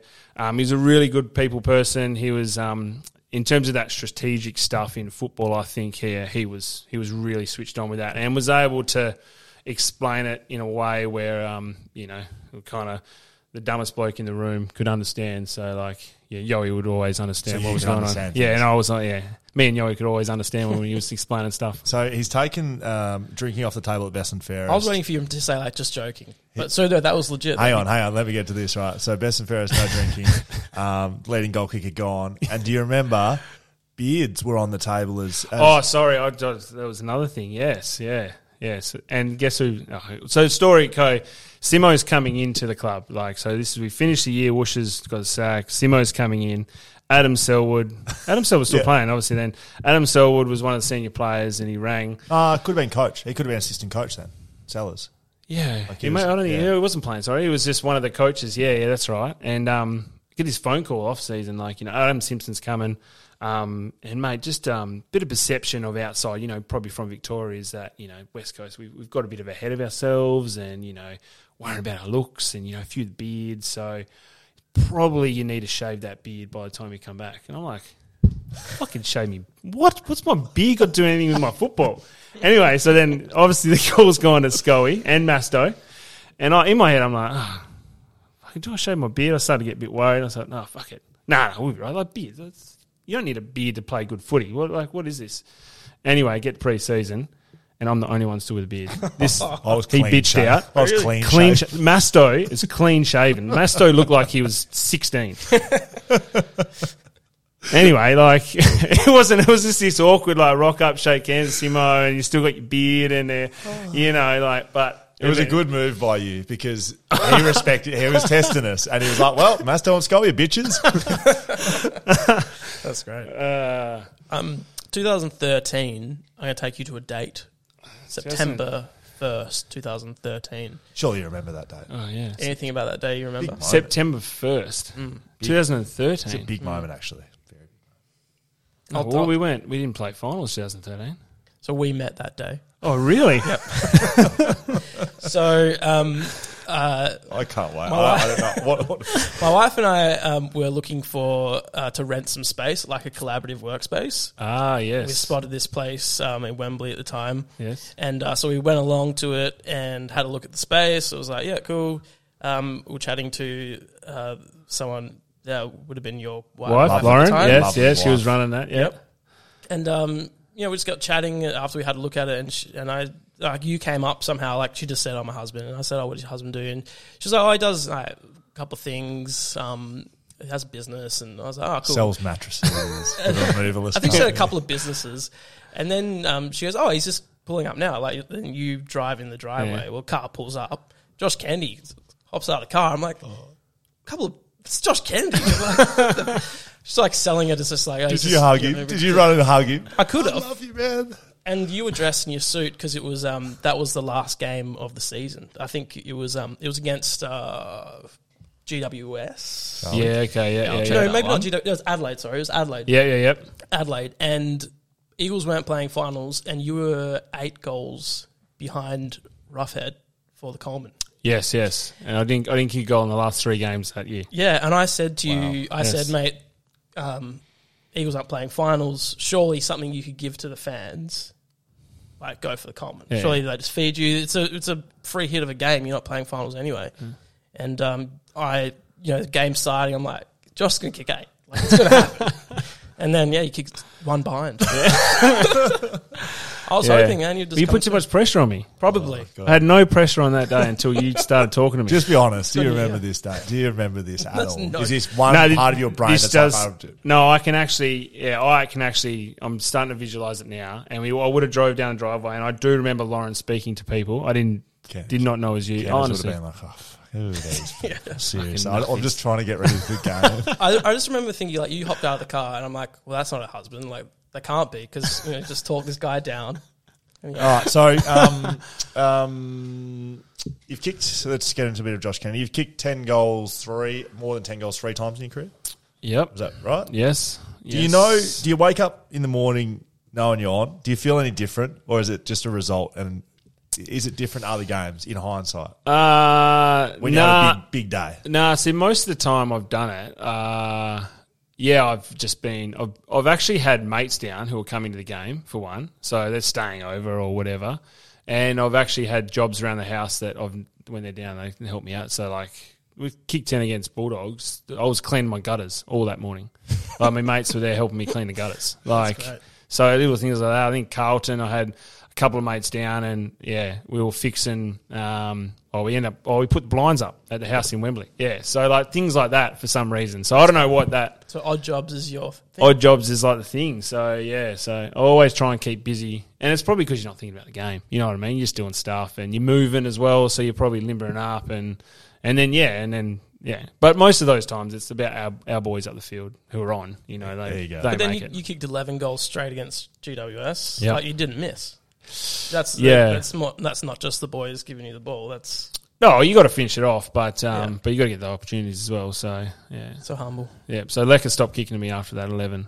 I actually remember um, going back to that time at Wembley when I Oh, said this. Is, I said to you um, something about Colin. You're like, "Oh, I don't even know how many goals I've kicked." It was very. I know in my head, I'm like, "That's bull." Of course, you knew how many goals you. Do you know how many goals you kicked in any given season? Like, uh, do you No, or not? Uh, nah, nah. Well, nah. Not you. Not just ticking through it. Like you're not sitting there counting your tally and that. No. Yeah, but like during the week when a to punter column. in your driveway says, you know, you're on 56 goals and you're like, oh, I don't even know how many goals I'm Yeah, no. a lot of the time it is like that. Yeah, Yeah, right. unless someone comes and mentions you, like you said, oh, you're only eight behind. You need to kick eight, and I'm like, oh, fuck, all right.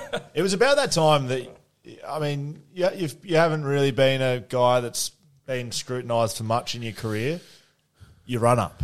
Yep. You, you about that time, you, you, I reckon there was an eight week period where every footy show That page of everywhere was Yeah, you, was- you yeah, doing run, your yeah. your run up. Yep, there was. Yeah, yeah. What's that? What's that? What's that like? Given that that's that's your genuine your craft, like that is your like, number one thing. kicking Yeah, well, it's interesting because you like yeah, I took the bit of the stutter. Me and Lecky used to kick balls into a wheelie bin as another competition, and um, you kind of didn't get in every time, but you'd get it in the vicinity. So I was kind of thinking, well, how do I take that into a run up? And I always had this little skip to get my casual three steps before I kicked it. So that's where it's kind of incorporated from. Um, it kind of grew. Sometimes it was long, sometimes it was short, but I, I wasn't really fussed on the skip or the stutter. It was more the last three steps were the main thing. So, um, yeah, it did blow up a bit early on, and then it just became normal, and then. It went from like, you know, everyone going, what the fuck, oh, what is this? Like, you know, he's fucking, he's really, really nervous there. And it's funny because, like, at the time, I was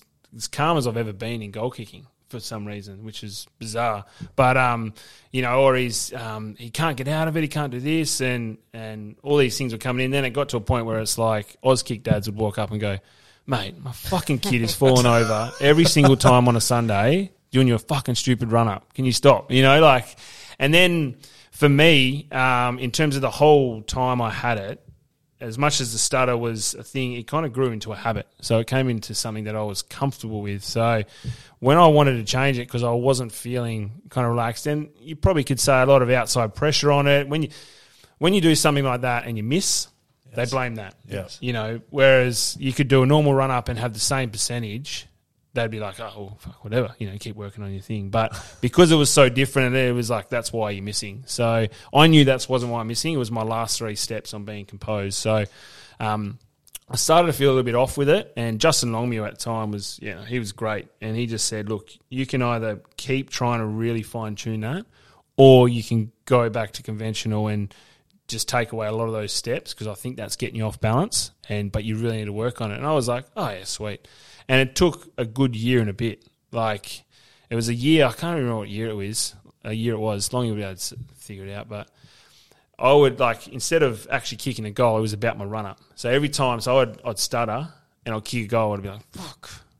Right. I I'd, and it was something I couldn't break. And what I realised was, when you're in a pressure situation, you revert back to something you're comfortable with. Like it's just it's human nature, and I was really comfortable with that. So for me to break it, you know, it was really really tough. So, but then eventually it kind of just phased out, and I still do a little bit of a skip just to get those last three steps, but I don't have that that long kind of stutter into it. So, oh, you go. How did you decide how much you're going to stutter? Because like sometimes it was like a really long. Yeah, well, that's yeah. So, like I said before, like when when you'd start, sometimes I well, you couldn't stop. You know what I mean? It was hard to get that comfortable into those three steps, Right. like because the main thing was my last three steps. So, and it was like oh, I had so much support from Lecker was a big one. You know, every time. I might have gone a bit long in the start. I got too close to the man on the mark, or you you miss it. He'd just walk up, and go, mate, last three steps, remember, last three steps. So like that was my main focus in that whole setup. Whatever I did before, I wasn't really concentrating or thinking about, but I did get caught up in in stutter a fair bit because sometimes you fucking go for ages. Yeah. Yeah, yeah, yeah, yeah. So okay, so you've changed a fair bit about your goal kicking along the way. It changes. Like one thing I reckon you've brought in probably in the last, definitely in the last five years, but maybe even less time is you s- snapping. Yep. So you, I don't think you've done that your whole career, but you've become a real. I reckon you get anywhere on those angles. It's money. anywhere from thirty to 50 and you're snapping, like, is that a conscious decision? Is that something that you practice for a whole preseason? Like, right, I'd be better off snapping than kicking a drop punt here. Yeah, well, I think you, over time you start to just you figure out percentages in your head on what you, you, you know you're good at and what you can do. And I've always had a hook with my set shots. Um, my from my hip to my knee to everything that goes on.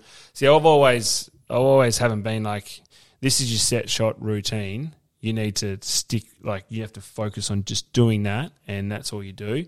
Whereas I'll I'll adjust sometimes. Like I might have a, a my knees been sore, so my hips out a, a little bit out. It's a bit bit tight.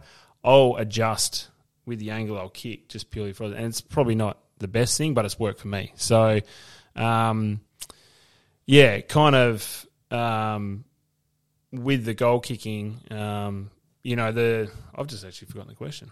Snapping. how- sorry, how- yeah, yeah, sorry. So back on the percentages that um, I knew that in those tight angles, I'm actually I'm not I'm not really good. Like I'm actually not good. So Drop I, punt, I- drop punt. drop punt, Yeah. because I have a bit of a hook. I, I broke my foot when I was oh, fuck yeah, I reckon 15 in in like I think I was skating, and um, I've got a big lump on top of my foot. So that's if I don't hit the ball sweet on my toe, if it hits that, it does have a curve. So I've always got that curve. So. Um, and now my knee's been playing up uh, like you know, the last few years. You kind of just all those things come into it, and I'm just not. It's not. I'm not confident. I'll still have a. I had one on the weekend where I you, you go, fuck, I'll be able to pin this, and then you push it to the right. You go, fuck, I should have snapped that on the left. you know, and I've just found that body wise, I'm able to snap on those angles, and my in my head, my probability of kicking the goal is a lot higher than having a set shot on that angle. As much as you'd love to just be set shot and straight every time, the probability in my head's going, well, I'm just going to take that risk out of it and I'll take the higher probability. I think it's like changed now. Like four years ago, people used to be like, "Oh, stop with the you know the, the snap kicks." Well, but yeah. now everyone now like guys do it f- straight in front, set shot. Yeah, well, it's it's it's hard thing, and when they do, when you miss, you know, I've done it plenty of times where you know you probably could have a set shot straight, but you go, "Fuck, no, I'm probably going to take a snap, and you belly it, and they go, oh, While we're on, um, why did you keep dropping? while we're on sort of technique, I've noticed your right hand there, your ring finger on your right hand's um, no, your right hand. That's your right, that one there. So this this finger. The loss. Can, Can you just show us can you like gi- give us both? No, both of your both of your hands. Got the worst hands in the history. of the world. terrible, what camera? What camera we got here? This uh, this one here. terrible. is that um That is disgusting. I know. does that like affect your hol- holding the ball? Like, can you feel the difference in? I mean, you, What about eating dinner with knife and forks, mate? Like, seriously, how are you holding anything with those hands? I know, I Can you know, make yeah. a fist? Yeah. Never Hey? seen you spoil. No, Can you make fists? No, just Oh, mate. This is why you're Are a those all, forward. is that a footy like just Yeah, fingers. Yeah, I, I, yeah, I, I tape every single finger, every single joint here. Um, I have for, oh, I reckon, a good ten years. There was a point where I'd done a few fingers and stuff, and um, I was taping a couple. It was I can remember the day clearly when I made the decision to tape every finger. It was at the MCG playing Carlton.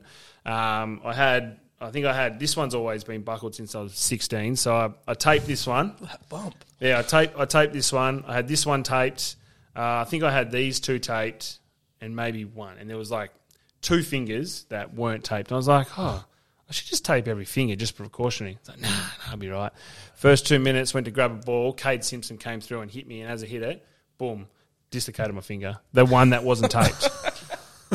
I walked off, and I just went, I'm taping every finger, every training session, and every game from now on. So I've just done it. You do it yourself? Yeah, I do. it. Yeah, I learned how to do it myself. Yeah. So it's prep for you now? Like as much as it is like support, actual tape support, it's like mental preparation? Oh, 100%. Yeah, yeah, 100%. Yeah, it's just like I take my wrists. I don't have, I've never had wrist problems, but I love watching Jonathan Brown, and Jonathan Brown wore wrist straps. So I've worn them my whole career. That's great. Um, all right, I'm going to go into a couple of your awards, just some quick questions around them. So Coleman medals, 2015, 2016, runner-up in 2017. Who bet you in 17? Ah, it's a, it's a, I don't, I don't actually really get annoyed with like stuff like that, but like, yeah, Bud beat me. Did he? Yeah, I missed five games. I missed five games. Came back strong, and uh, I was. I think I was like, I must have been five. I was five up going into the last game. Wow. So I was like, Just putting the third peg in the third peg in the wall. I was like, you know, especially Bud behind you, like greatest of forwards of this well, Ever. ever, Maybe. You know, yeah, pretty much. And I was like, you know, I'm going to beat Bud. how good is this? And uh, last game of the year, he plays on a Saturday or Friday night or whatever. He's playing Carlton, and uh, he kicks ten, and he goes five ahead. So I had to kick six, and I was like, ah. And then we were going into a game against Adelaide where we had to win by 23 points to get into finals. Yes. So it wasn't really a day you could be a little bit selfish and hang back and try and kick as many goals as you can. how so many did you kick? Kick one goal four. Oh, Yeah. and like a belly out in a full, so you maybe. Yeah, I had a couple. Yeah. Oh boy. Yeah, it was, uh, yeah, yeah. But um, but we won by over 23 points and we made finals. Yeah, that's year. the Lewis Jetta chase down one wing and then Yeah. kicks a goal Yeah. late to the last game at Subi ever. the last game of Subi ever. Yeah, yeah. Um, okay. Uh, do, uh, no, I'm going to leave that. I don't want to hear your answer. Uh, All Australian 15, 16, 17. Mm-hmm. Where are your jackets? They're hanging up in my cupboard. Really? Yes. Or you only get one jacket. You just get the the different things on. You don't get different jackets. Really? Yeah. Yeah. Yeah. Did not know that. Yeah. Yeah. No, you don't. It's you like a don't- prefect blazer. Yeah, it's not like um, Corey Enright's got like nine jackets sitting up in his thing. He's just got like all the different years So- on that one jacket. So, okay, just say you won All Australian this year, hypothetical. Yeah, you give your jacket back, and they would put a And so with the photo, you're wearing your, your, your 2015 blazer. yeah, yeah, with with your with the year on it. Yep. Does it? Does anyone else know? You know No, I didn't know that. what I mean, but bodies change. Someone's Yeah. wearing like they're like it looks like they're wearing the dad's suit one week. Yeah, I like to be honest. That was so. That's seventeen was the last one. So I don't, actually don't know if I could put it on. yeah, but yeah, yeah, yeah. That's that's what happens. So, yep. Very good. Fun fact. Um, three Ross Glendinning Allan medals. Mm-hmm. Um, 16, 17, 20. What's different about a derby? Um, is there anything different about a derby Um, compared to other in-season games? Yeah, well, I think like uh, it's interesting the, the rivalry between the two clubs. Like, as much as a lot of the players from coaches or even some of the players, it's like, oh, it's just another week. You know, we don't want to get caught up in it. But um, yeah, it is. It is something that uh, is. I think they're great to play in as a player. Um, you know, and for fans, it's huge in WA. But yeah, when I moved, when I first came over, um, and talking to Brawny and Fletch and these guys, and Carlton Collingwood had a massive rivalry. You know, I played my first game against Collingwood. Um, there was eighty thousand people, and you know they talk a bit about rivalry, but it was it was just just footy. It wasn't really like there wasn't this hatred, so to speak, in terms of the playing group and that. But come over here initially, it was you know, those older guys, I hated Freo. I absolutely hated him. And um, you kind of realize, oh, it's, this is pretty big, you know? And I think over time, that is kind of not fizzled out. It's like we don't hate Freo, you know what I mean? But you don't want to lose to them. And we've been quite lucky being in that period where we won 11 in a row. So, um, and they had a good run on previous to that. I think yeah. uh, my first two derbies we didn't win, and then we won that one with when Ballantyne, remember, um, had that shot after siren, played on, definitely played on, so shouldn't even have the shot. Actually, spo- speaking to Dean Margetts next week about it. So Yep, yeah, that's When you get to the definitely fact play on. Oh, it wasn't a free kick to start with, like easy. No, you spoiled. No, Matt Rosa. Matt Rosa spoiled, and it went straight over the boundary. and Called deliberate. Siren went. It actually was deliberate. If you want me to be, Was that Dino who called that? it was yes. If you want me to be um, uh, unbiased, it, that's deliberate. You cannot. The you first cannot- spoil a- wasn't, a spoil out of bounds from a mark is not deliberate. It was bouncing on the ground and he punched it out of a player's hand. That's deliberate. That by the rule, that's that's that's couldn't be more to the definition of deliberate out of Oh, I don't bounds. know, man. A bit of pressure coming from the front. We can see that JK still plays for West. Ham. You won that game. Relax. Uh, I touched that ball, but What, on the kick. on the line, yeah, into the post yeah, I or touched it. off the post into the post. Oh, right, right. You were up there jumping around, and you reckon you touched it. Yeah, I got over Nic Naitanui. No, Nick Nat Watch was the footage. trying to jump on me. so you reckon you're the man who touched it? Yeah. You came from the front of the pack though, didn't you? No, I come from the side. Did you? Oh, from the front. Yeah, sorry, front side. Yeah. We need to fact check that, Charlie. Get so, slow mo version. all right. Um, I've, I've, I've, I've been chatting about different things. So now, all right, we're going to go into the grand finals, right? So 2015 and 2018. Yep.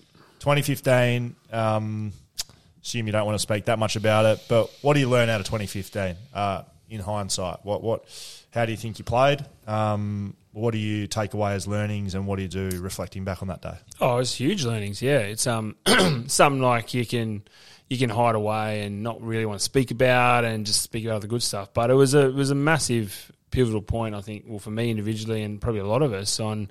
Um, being able to perform um, on the big stage and the preparation you need to put in to a day like that. And yeah, it's it's it's funny. I, I don't think that I probably prepared as well as I should have, um, and probably the not the mental side, but the when things are getting heated, uh, how to get out of that cloud and get back on task and, and be able to focus on what you need to do. Um, you know, a lot of the time back then, we had a really good year in 15. Um, we beat Hawthorn in that first final.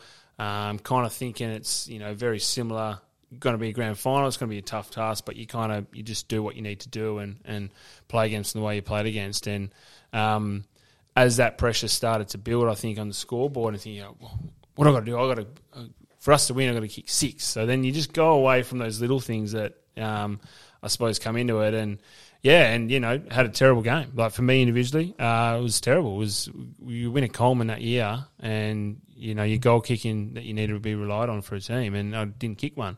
Um, so yeah, Chip Frawley, who I've had massive battles over with, uh, with the over the years, and from when he was at Melbourne when we, we first started playing to the back end of, of thing, and I've always loved playing against him. It's he's a great challenge, he's a great player, and um, he kept me goalless that grand final, and um, yeah, it, it hurt heaps, and a lot of that pressure and focus came back on and post that, and it was something you know that I'd never really dealt with, so to speak, and uh, then you start to work on things on how do I get better in those situations? How do I, how do I put prep into my opponent to know that I've, I can do everything to help expose their weaknesses and still utilize my strengths to be able to perform an impact? And then also when things aren't going your way, because sometimes they don't in football, how do you kind of get out of those little ruts rather than being so clouded the whole time and then siren goes and it's like, fuck, we just lost the grand final and we got spanked by 46 points. Like, fuck just happened then? So, um,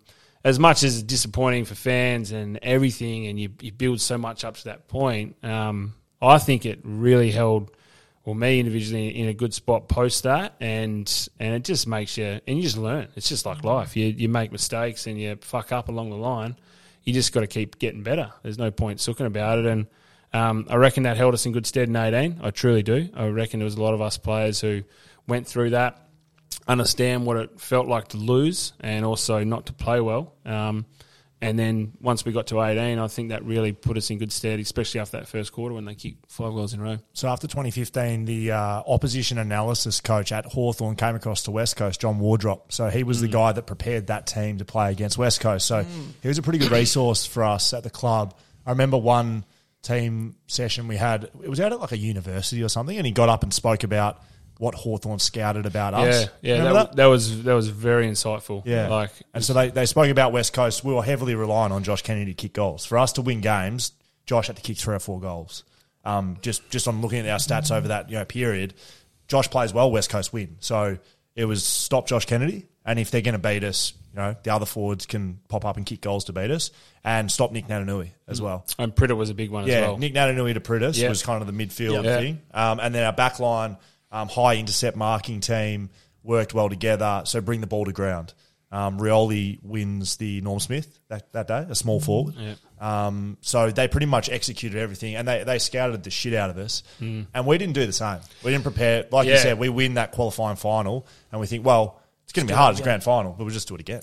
Yeah, yeah, it's so it's so Whereas true. they were like, Yeah. this is how we beat West Coast. Yeah, and it's you, you, no, it's shameful to kind of look back now and individually go like, oh, why didn't I prepare as well as I should have for the biggest? Like that's like as a kid, like grand finals huge. I've never been played in a grand final at all, junior level till you know right there and then, and it was like that's what your dream is to do. Why the fuck didn't I really fully prepare in what they want to do, what their backs want to do, what Chip was going to do, and what had gone in previous you know games, and then what our midfield looks like if the ball's not coming down, or how that how that's going to look with the footy coming at you. So yeah, it's really. Do you have an answer? Hey, Why didn't you? why didn't you, mate? I, honestly, I don't like. I think you just you're naive to the point. I think we, for me individually, you just you got through the year on. Um, we were playing well. Um, we hadn't been challenged, so to speak, um, in a way that Hawthorn did it that day, and um, and yeah, I reckon it just was like a it was a smack between the eyes. It was a good result, one. and the result of their prep as Jeremy McGovern kicking two goals. I mean, I don't know how many Do you games know Jeremy Gov McGovern. kicked two goals in the 2015 grand final. Did he? I don't Do you know how know many that? games he would have. How did he do kicked Two goals. He was a backman. Do you know that? Yeah. Dan told me that before. Did he really? Yeah. Yeah, I just double check the stats. Kick two. I took a mark late and I handballed to Lecker. And I kind of always think like, oh fuck, I should have just gone back and kicked the goal. Then I would have had one goal. but I handballed it. Bloody I, lecker. so I handballed to him and he came up and goes, thanks, mate. And I said, yeah, no worries. And I was like, fuck, that was my opportunity. Would've- we would have lost anyway, so it yeah, I know. mattered, would it? I know. So okay, so move forward to 2018 then. So you clearly learned that you got to prepare better. Um, I remember things I remember about you in 2018 were uh, you you drove a lot of the you personally drove a lot of the uh, it's culture I suppose uh, around the group of that week. You spoke to the group at the start of that week out the front by yourself. Uh, one of one of the things was no sunglasses, no phones rule, um, both at training, almost around the club, and definitely in the grand final parade. And you spoke about let me, let me get this right. Embracing the week. It was about embracing the week. No, Uh, it was yeah, like it it was, was. It was. It wasn't. It wasn't. Um, enjoy, the It wasn't, game. wasn't enjoy the week. yeah, it wasn't have a good yeah, time. Well, I think like there to win. Yeah, yeah, it was in it was embracing the game. So we talked about the game is 120 minutes of footy. So I think previously in 15 was a bit like, oh, look, we're in a grand final. How good's this? The town's up and about. Let's embrace that week. You know, people are going to be training. We had 15,000 people training. Just soak it all up. And I reckon you know a lot of us we just got caught up with that and probably took away from preparing for 120 minutes of what we need to do on the weekend. So a little bit of that embrace the game um, was more the focus rather than fuck, fuck the week. Let's just get through the week and do you what you need to do, and then we're going over for 120 minutes of footy, and that's it. Win the cup and come back, and just simplifying that. I was was the point I was. Yeah, a lot of us were trying to make. No phones.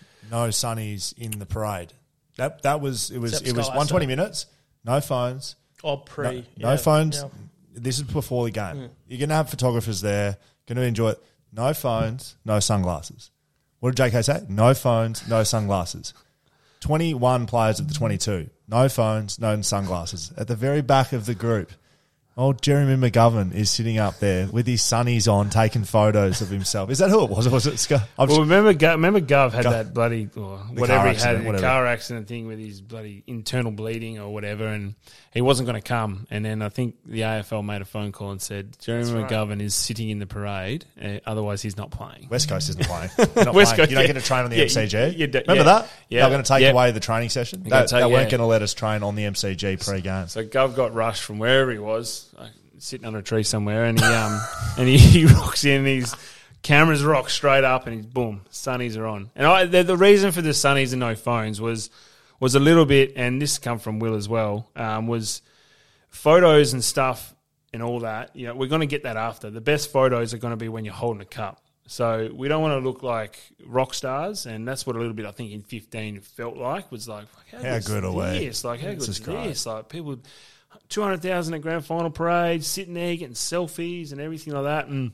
just wanted to take away that kind of, I suppose, rock star feeling that probably you probably would get, and. Don't worry about the photos. Just get there, just in there. We get there to train, and we're here for 120 minutes footy. That was the, the main thing from it. And I think Hutchie was the other one who stood up and took a selfie. and he was a bit like, pretty much said to me, he just goes, "Fuck you, JK. This is a moment I'm taking." So he wanted it for his Tinder profile. I'm pretty sure. Hutchie. No, Hutch. Um, okay, so what do you? Uh, some reflections on the game, perhaps. We've got to kind of move through a bit, but like just the game in itself. Um, the start, uh, different moments. You kicked three that day. yeah, Um, what do you think about the game? Thinking about back on it. oh, it's probably two kicks off winning Norm Smith. For really, no. Ah, that's great. No, I missed the first goal of the game, so that was like You did. That was a huge moment. It was thirty seconds into play, um, ball scragging around the middle. Boots gets it out, which is you know pretty much my career. Boots gets out running. I know that it's coming straight to me, and I was able to get a bit of split and um, took a mark about you know 35, 40 out, and crowd goes nuts. Thirty seconds, got the ball in my hands. Hadn't kicked a goal in the last grand final. I was like, how good is this? Yeah. Mason Cox, Mason Cox takes the mark and he's like 20 foot tall, stands up and I'm like, oh, I'll give myself a couple meters and then just went back. Oh, I've, I was so confident I was going to kick that and then it just faded to the right and then he hit his, oh, and I was like, Fuck. Isn't there, isn't there something to do with winning a coin toss? That people that win the coin Oh, toss. the stats though. I got got told a few stats um, pre-game. It was um, yeah. One was well, if you draft Rioli, you in within three years you win a flag. That's been since Morrisini. I think. That's fact. That's Wow. fact. That was fact. So we drafted Willie a year ago, the year before. Yep. So I was like, oh, beautiful. There's there's one big tick. And then uh, the other stat was in the last five or six years, whichever um, whichever team at, or whatever the toss kicked to the city end, they'd they'd won the game. And I was like, oh, so Bung usually comes to me and is like, which end you want to go? I was like, if you win it, go city end because the odds are saying that we're going to win based off that one coin toss. That was all we were relying on. And then uh, the other one was I think within the it was like five or six years, similar similar time frame. The team that kicked the first score, uh, Goal. first goal, lost the grand final. Yeah. Right. So part of my head in thinking we're missing that first goal was oh you know oh, they can't get a goal here. I'll wait till they kick one. Little did I know that Varcoe once he kicked that first goal, he uh, they kicked four others and yeah, Yeah. we're under the pump, five goal to zero in a grand final. yes. Yes. Did you get taken back to 15 at any point during that? I reckon there was one point, we- a lot more switched on and talking about that cloud and the pressure and stuff. I knew, I knew that we had a bit of control of the footy. Um, there was just a few little mishaps, and they had just been really efficient. And us as forwards, we hadn't actually kicked straight. I missed one, and a few guys missed some, some other ones, and the opportunities were there. So when you're out there, you, you know these opportunities are coming forward. You go, we're on here, we're switched on. So I kind of felt like we were okay, but there was a point. I reckon maybe Coley dropped that, and um, uh, Stephenson came through and kicks that goal, and me and Lecker looked at each other, and it was about like, "Fuck, this is 15 all over again. Fuck, what are we doing?" But um, Willie kicks that goal, does that little soccer, and just a little Back bit of lifts. heel, wasn't? Yeah, back of his heel lifts a bit. Um, I was lucky enough to get on the end of one in that first, and um, kind of obviously two. Then it's three goals down. It's like, oh, oh, we're right, we're all good. Um, so yeah, we go into quarter time. Still pretty confident in terms of what we were doing. We just needed to, yeah, mids were doing really well, I think, and um, so were the backs. But we just it was just let go, let let a few through. Siren goes. Win the game. Yep. What's the feeling? Um, it's probably yeah. It was. ah, I can't even explain it. Like the AJ, our runner ran out with ten seconds to go with that last forward stoppage, and I see him put his hands up like he goes, you know, ten seconds. So in my head, I'm just counting down. I'm just going 10, 9, and shit's happening. And Pendles gets that ball and he sprays it. Yo, he gets it because he's you know in that Canada, position. Canada, Canada's just counting down. I'm counting down. Uh, they, they, Collingwood, I'm in a position while, to while count Canada's down. just counting, counting down. Collingwood get the clearance, and it's about five centimetres from going over Yoey's head Mate, and being one on one with Jordan De Goey and Will Schofield inside the forward half. I'm- so I'm- thanks I'm for counting it down, I was, mate. That's I was in a position where I, I could count down. I was just holding that corridor balance, mate. It was all right. Like Yoey was there, but yeah, he had what he had: Stephenson, my my check, and um, Barker. Varcoe. Three of the fastest blokes on the field would have. You were deep on De Goey in the goal square. Mm. I'll back you in every day of the week, but I'm just. I reckon if that was hand over Yoey and they'll run at you. If you see that last five seconds, so Yoey gets it and snaps it, and Yep. honest, Varcoe is five centimetres away from smothering it, and there was three. Colling- it was just a wave of It Collingwood was players. they're coming straight at Scully on De Goey.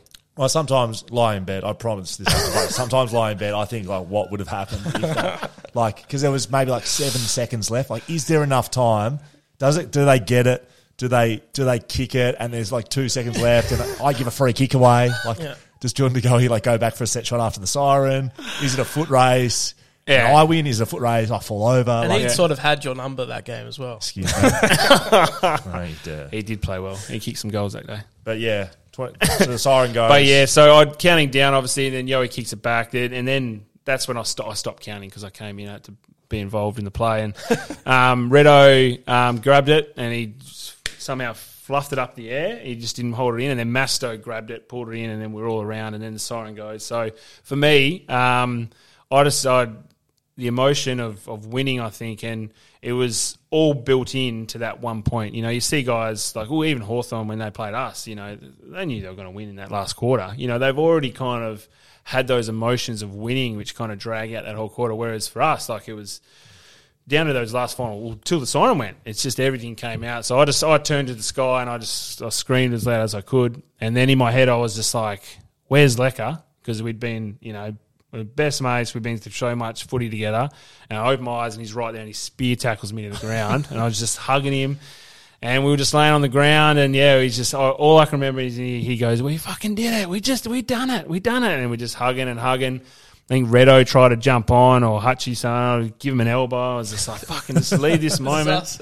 Yeah, and it's quite funny. I think over our career, we've always, you know, played a lot of footy together. We celebrated a lot together.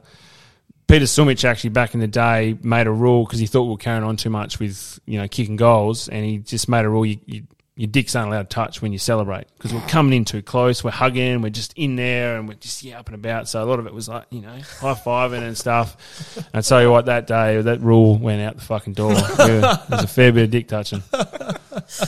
Oh, that's very good. All right, that's uh, that's 2018 done and dusted. We have a few more years after that. Um, I'm going to finish on the stats. 700 goals. Kick your 700th goal for the uh, in the AFL. So not for the footy club. No. 689 for West Coast, Yep. but 700 AFL goals. What's that moment like for you um, last week? Yeah, look, uh, it's um, it's pretty, uh, pretty surreal. I think, um, yeah, look, to be honest, uh, I didn't really know I was getting to that point until someone texts you and said, oh, "I just saw in the article you're only four off," and then same as what you did. You know, it's just like, fuck, I got to kick four goals. A bit of pressure now.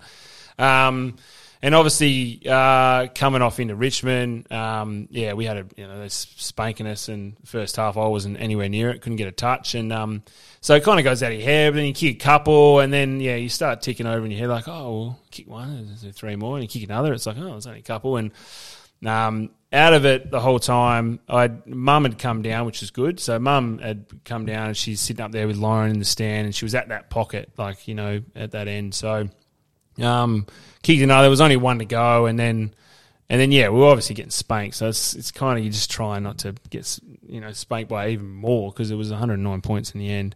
Um, but yeah, lucky enough, Dicko won that contest, sends that handball, and as I snapped it, um, uh, it kind of went through, and yeah, it was just a moment where I was just so glad mum and my like and my wife were there. that's what I was waving to. I was waving to them in that pocket. Um, you know, because they've they've sacrificed so much for, for my career, um, mum and, and Lauren, and so to have that point, even though we were losing, it was kind of like you know just a bit of a thank you, and yeah, it's um it's something I'll probably look back later and reflect on a bit more, but um yeah, it was a it was a pretty cool moment. You looked emotional. A little bit, yeah, yeah, yeah. I think just because, um, yeah, I think yeah, you look, all the supporters are the big one, the fans. You know, like um, as much as we perform and you feel like you give to them, like what they've given me over the years is like, yeah, I can't even explain it. Like it's something that I'll always, always cherish forever. And to see them stand up and clap, you're like, fuck, you know, get teary, like going back, you know, Bolter's like the opposition shaking hand, fucking just ugh, trying to trying to be tough here. But yeah, it is. It's a special moment that I'll, I'll never forget. Yeah. Do you um, do you count it as seven hundred? Because I know when we've done milestone videos, Yeah, yeah, yeah. we've done mil- milestone videos at West Coast Dan, and you you know you play a hundredth game, you get a highlight video. Well, Kenners would always wait till one hundred and eleven or one hundred and sixty one. He played eleven games with Carlton, 22, 22, yeah, 22. 11 goals. Twenty two games with Carlton. Um, yeah, that's correct. Uh, thanks for correcting me. So it'd always be twenty two games late. So the goal side of things, eleven goals with Carlton. Yeah, yeah. Do you, is it seven? Uh, is it seven hundred for you? Well, no, well, yeah, well, it's it's a, it's a yeah.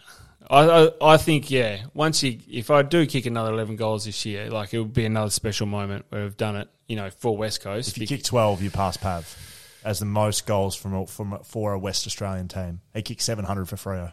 Oh, I got you. Yeah, yeah, yeah. All right, there's more pressure there. I've got to kick 12 now for the rest of the year. That's all I've got to do. How many games? couple of games. 16? You've also got to play sixteen games to play your three hundredth game.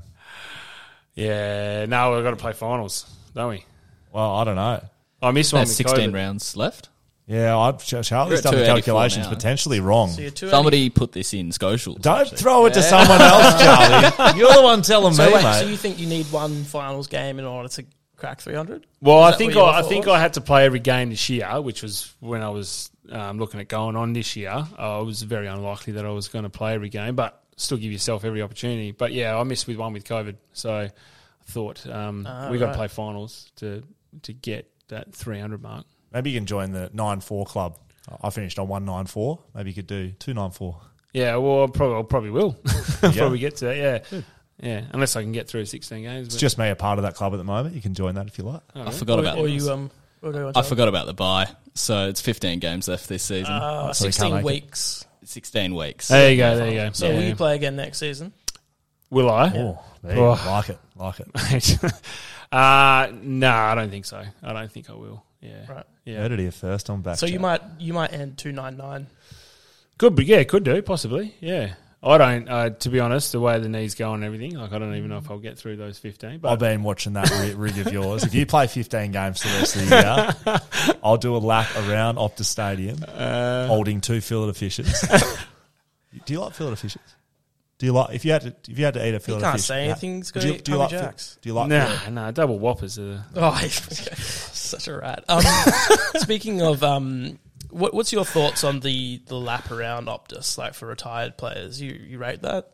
Um, yeah, I, I think it's um, yeah, it's good recognition and um, for yeah, I think for the supporters and the fans to, to, to see guys go around, yeah, for sure. Do you yeah. reckon Scully deserves one? Yeah, yes, Off retired. Of course, I bloody deserve it. So why? Would you, so I I just seen players this season do it that retired after Scully. I'm, I'm just curious, like if it's a do you have to Yeah. reach a certain? I don't. I actually don't Filter? know. I don't know. I don't know. You are asking probably one of the right, you know, one of the leaders at the club. Yeah, no, I just question. It's probably a good point. feels like it would, I haven't even thought about that, Sky. So Look, I can't say that I haven't thought about it to be real honest. Yeah. but I just it's a bit a bit bit, bit weird from, coming from me. But um, Yeah. I mean, you guys are talking about it, so I mean, I guess I can join. yeah, in. we could probably bring that up. Love a wouldn't we? lap, to be honest. It's a bit late. It's a bit late now, isn't it? Is it? is it? I mean, is it? I, I saw saw No, I mean Redden, Redden Shep going around. I mean, Ven- um, Venner- Venner's, Venner's- Venner's is going around. Venner's had one. Yeah, Venezuela. Yep, yep. Yeah, that's go. All right, um, that's good. Ah, we could yeah walk it up Uh, the chain. quick little touch on. Um, we spoke about it with Kyle Godwin. He's a vice captain of the Western um, Western Force rugby player. He's speaking. He's the fines master at Western Force, and we are just speaking about it, and made me think of a just a all time moment of spinning the wheel when you spun up, called the coach a nickname in a team meeting. Yeah. Can you? I, I did my best to talk through.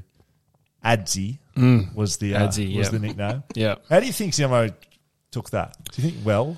Well, not really, because I think we we hadn't won on the weekend, and it was a it was a probably opportune moment where I didn't want to let the boys down, but in hindsight, probably shouldn't have done it at that point in time. But we used to roll our fines straight into like a team meeting. I don't know if Scully mentioned you mentioned that. So we've gone through the fines. Um, we spin the wheel of having to get up for a fine, and yeah, it was um, call the call the coach a nickname in a meeting.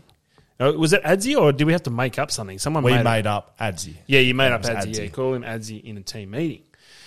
And I suppose as one of the senior players, and you know, I've always tried to um, get around with the boys, and you know, I said, "Oh, fuck it, I'll do it." Your buy-in's been high for your career. Yeah, yeah, I'll, I'll do it. I'll do it. And then, kind of umming and ahhing, I'm thinking, when's the best Is your opportunity? heart like pounding? Are you thinking about it? Yeah, hundred percent. Yeah, yeah, yeah, yeah. We've just come off a loss as well. Remember? So I kind of knew. It did, and I was kind of see how the thing was, uh, like the meeting was, the vibe of the meeting was going. Simo started actually all right. Like I didn't think it was was too bad. And then he asked me a question, uh, and I think everyone just like froze. This is it. And I was like, you know, this is my moment. All right, so answer something, and I was talking, I was talking, and then he like cut me off. Like he actually like went straight into something else, and I was like, oh, "Fuck, I missed it." And then he kept talking about what we were talking about, something that, and so I had more info. I was like, "Oh, excuse me, Adzi, Adzi, can we just?" and then I went back into this, and as I finished, everyone kind of went, "Oh," like you know, the laughter quiet, and he stopped and he goes, "Did you just call me Adzi?" and I was like, "Oh yeah," and everyone erupted, and then he's just like, "Yeah," oh. and then he moved straight on to, and I was like, "Oh fuck," he didn't even, he didn't laugh with it. And then anyway, so I'm just I didn't even listen to the rest of the meeting. In my head, I'm just like, okay, what do I say to Simon? and then um, meeting, meeting finished, and I was just like straight up there, and I was just like, oh man, I'm so sorry, probably timing with that. And he's like, yeah, yeah, timing's probably not the best after you know probably want to get some points off across that meeting. I was like, oh yeah, yeah. yeah. Anyway, he changed the whole fine system thing, and then I don't know. The, the, the funniest thing about it all was that that afternoon, walking down the hallway, Simo is Hamish Brayshaw walks past him and goes, Adzi? walks past him. He turns around and goes, Hammer. And then I'm sorry, he goes, don't you fucking call me Adsy ever again until you win a couple of Colemans. Like it was, some, it was something like that. and uh, Hammer, Hammer froze. So that was probably the funniest thing out of it. But poor Hammer, yeah, he tried to have a bit of a laugh. Hammer, got, got the boys from one of the pods watching along here. They've done Hamish Brayshaw. That is an absolute gold. I forgot about that. oh my god. Oh, that's brilliant. Um, all right, very good. Uh, last one before social media. I did want to. Um, uh, that's a good stat from Swamp. Will and JK playing together. All right. so I played 194 games AFL footy. How many games did we play together out of those 194? Little quiz here, boys. 160? Right on the money. Is it really? Sorry, what? How did you? that taking took me- piss. Did you see my computer screen? No? 160. That is correct. Really? That's actually right. what the fuck? So well, that's all how I'm good at numbers. Just probability of kicking a snap. Like you just, I worked out. I missed All right, what about- 2012. I missed about 16 games. The rest of them been all right. What about wins losses? Oh, wins losses. Uh, I reckon. I don't know how many, but I reckon uh, we would have had more wins by the end. Yeah, Yeah, absolutely. We did. yeah, yeah.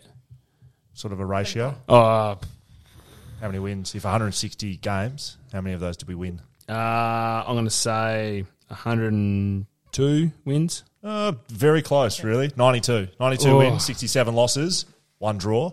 One draw. I don't know if I remember which Gold Coast, maybe. Um, and how many goals did you kick in those 194 games? And how many did I kick? Uh, well, 160. So I reckon I've kicked in those 160, maybe 280, Go Well, up, unders. please. Yeah. Oh, really? Yeah, absolutely. Go up. 320. Keep going. Keep going. Oh, really? You got to remember, I was kicking you a lot of these balls. 426 goals for you. Really? In Yeah. those 160? Yeah, that's right. I play, you kick goals. That's it. Yep. Uh, and then what about how many did I kick? I reckon you would have kicked Yeah, so in Nine? 160 games. eh? nine. Not bad. 15. Oh. I was a running, carrying Yeah, I defender know you at had one a few. stage. Yeah, yeah, yeah. I didn't always pass them to you when I Yeah, got I out. so know, just I know. bang them home. Yeah, there you go. So 15. we'd have, I, I reckon Bunga would be the only other bloke, but he missed a full year with a broken leg, and It I was played two- every game that It year. was 2009? No, 2000. Yeah, uh, maybe ten, maybe maybe ten. I reckon he got injured at the start of ten, Ah, okay, got you. and so I reckon you may be my number one, my, my partner in crime. I missed. Well, I missed 16 in um, 2012. Remember, I did that syndesmosis. Lucky did his knee that year. Maybe I didn't play much that year. I don't know. Yeah, yeah. Anyway, 160. I think that's Yeah, pretty nice. good. Very good. All right, Social Media's here. Um, Social Media brought to you by Cameo. Oh, really? Cameo's the sponsor of Social Media. You're, Nice. you're a big Cameo man. I know you are. Cameo, yeah. A few birthday messages.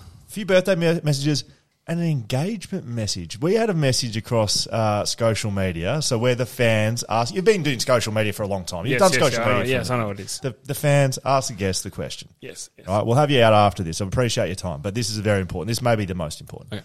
Apparently, you've helped someone propose to their wife on Cameo. Oh, well, there's been, yeah, there's been a few, random. A few. Yeah, random. I mean, Dan things. gets feet requests. I know you have you. I've never had a foot request. So, so you have you've helped Well, someone I've seen your propose. Hands. I can't imagine what your my feet feet. look like. oh my god! But Can I get a picture of your hands? anyway, um, if you want to find Josh Kennedy over there, if you want to find Dan Const, uh, if you want to find Will Schofield, it's the perfect Mother's Day gift. It is. Mother's Day's coming up on Sunday. Just jump on onto Cameo and get JK telling her how much you, that he loves your mum. You love a plug, eh? Oh, I've got it, mate. mate. I've got to do it because it's just it's a perfect thing. Cameo, you can find JK over there. You might even be able to find Charlie over there for uh, Mother's Yeah, Day. might be on soon. Yeah, yeah. Maybe maybe some of those single mums for Charlie. I don't know. oh, just saying, just saying. There's single mums out there. There's a market for it. Yeah, that's correct. All right, social media. Let's get into it. Katrina J Mercer. Okay, whilst performing your Zen barefoot stretching routine on the grass right before a game, what are you really listening to in those headphones? Um, Blink 182. It's my favourite band. Zen. No, no, No, this it's is just my, funny. it is. It People, is. people think you sit out there and you're listening to And like, yeah. but yeah. Well, am I, I do a harp bit of grounding. I connect with the ground. Obviously, there's a bit of that stuff, but um, but Blink 182 is usually what's in my. That makes me happy. All right, we're doing this rapid fire. I like Yep. it. Riley J Nelson underscore. Uh, who was the grumpiest teammate you had to come up against at training, and why was it Will Schofield? Yeah, I was just about to say Scully. Yeah, you the fuse. I mean, I wasn't that grumpy, was I? But you refuse. You used to fuse all the time.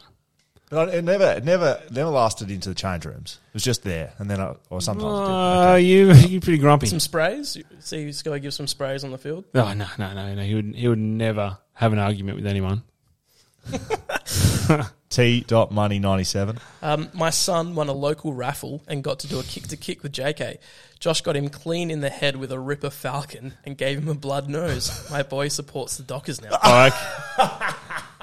I, I, I can. I, I'm pretty sure that's the truth. I think that's true. I'm pretty sure that is. Yeah, I, I do remember doing some kick to kicks, and I've poled one straight in the kid's yeah face. You've done a few appearances over your time, haven't you? Just I've done you a know, few, Give yeah. back to the community. Yeah, there's been a few of those. Yeah, in the community where Good bloke. that one didn't really go too well. Matt cutback underscore. Uh, JK is known as a man with a lot of fingers and a lot of pies outside footy. Which past or present teammate is the most active in trying to make a few dollars away from the club? Pass or pre? Well, this guy here has got more fingers than anything. Yeah. Um, Jeremy McGovern's probably one as well, Yes. and Dom Sheed Yes. is probably the other one. That's the that's the holy trilogy of West Coast players. You actually listed those exact players before you came in. That's correct. Yeah, about yeah, this yeah. sort because of thing. because yeah. Uh, Maybe ask for a signature after this, and I said, "Well, I hope you've got your cash with you for the signature." no, because- no, no, don't, don't, What? don't write that narrative me. Okay. I mean, the fingers in the pies. I would not want those fingers in any pies that I've seen, mate. They're just horrible. Good spam with. Jamie dot Steinmeier dot music. Hey Josh, back in the day I worked at Harvey Norman in Osborne Park. Yes. Uh, and you continued to bring in a laptop from the prehistoric era to be repaired and reset despite us constantly telling you you should fork out for a new one. Are you still using that laptop? What Some- was on the uh, laptop? what did you have on there? Well, I just I thought you just fix the laptop. You don't have to go and buy a new one. And I didn't. There was the time where I didn't want to go to an Apple. I like didn't want Right. to go to an Apple. Stubborn. Josh Kennedy, the most stubborn person I've ever yeah, met. had the I- I Microsoft don't wanna do this. HP, Doesn't matter how good- Didn't want to go to Apple. I just it was too hard. Everyone, all these different plugs and shit. I was like, no. So fix it, and they Do you still own it? No, they got chucked out probably a couple of years ago. couple of years ago. Back in 2010. oh my God. All right. T double underscore dizzy, uh, triple underscore, I believe. A lot of underscores. Absolutely love those. Uh, you don't score 700 goals just by being a calm, composed, carefree character. Describe the beast that is Josh Kennedy on the football field and what's driven him to still be one of the best power forwards in today's game, even at the age of 34. Oh, oh Jesus. Um, Quick fire. Thanks. We've already got your life story. So Yeah, yeah. I was, oh, I just. I, I couldn't watched you. It's I probably wa- my teammates. The teammates have been the biggest driver. Like you know, I, I so I was calling the game Mm. um, from under the six PR box on the weekend, and I was watching you in the last quarter, and it was post seven hundred, and you were like you- you're at a post play, so you're down long, long down the line play, and you were fighting your opponent, working your ass off late in the last quarter. I would have to say from external, it's your work rate. Is it Mm. not your work rate that's got you there? Isn't that, isn't that what it is? That's how you've built your game.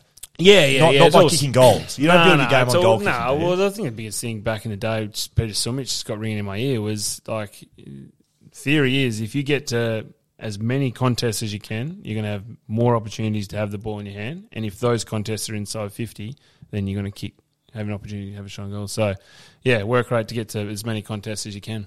You also, sorry, you also like the old slide mark. You'll notice you like to get on the ground and slide for a mark. So that's More pro- than- I'm not quick a lot of enough. That's probably because I'm not quick enough. So yeah, Uh, X Green 12. Yeah, this is old mate. Uh, yeah, not a question, but literally proposed to my now wife with a personal video from JK.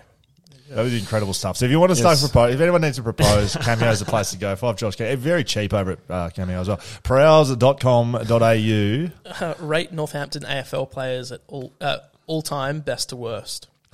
Oh, We've got the um, Northampton Legends now, don't we? we got nine. Yeah. Yep, we got nine. So best to worst, You don't have to give. Just, Just give us your best, and your to- worst. yeah. best, best. I'm gonna have to say, oh, I reckon Harry, Harry Taylor Yep. would have to be the best. Um, I a few he- flags, few Australians. Worst, he's me good mate, but Liam Anthony. I thought you were going to throw Cooper under the No, bus. no, no, no. Liam, Liam played for North, and um, he was born in Northampton, but never really played for Northampton. But he's still got Oh. a statue. So Wow. There It'd you be, go. it'd be about, a bit like you with Western Australia and being a Victorian a little bit. I'm, a- I'm a Sandgroper now, mate. Oh my You can't god. be one now. No, that's correct. Excuse me. Um, I've lived here my entire life, Josh. James G. Uh, James G. Hossian or James J. Hossian? Don't know.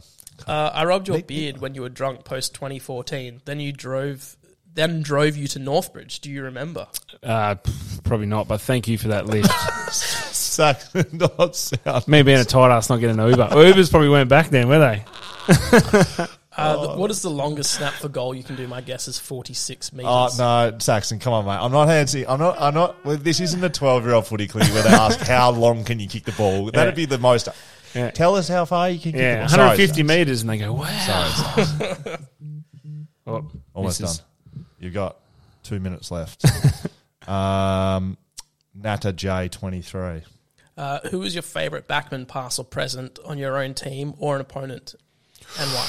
Oh, sorry, Scott. I'm not going to say you, but um, fine. Eric Mackenzie. Um, me and him battled it out. Um, yeah, as as we were younger over many years, and I, I reckon you talk about those players that help you get better. Um, he was someone who, yeah, definitely helped me with a lot of those battles over pre seasons and training sessions, and yeah, Eric Mackenzie would probably be um, probably the one from from our team.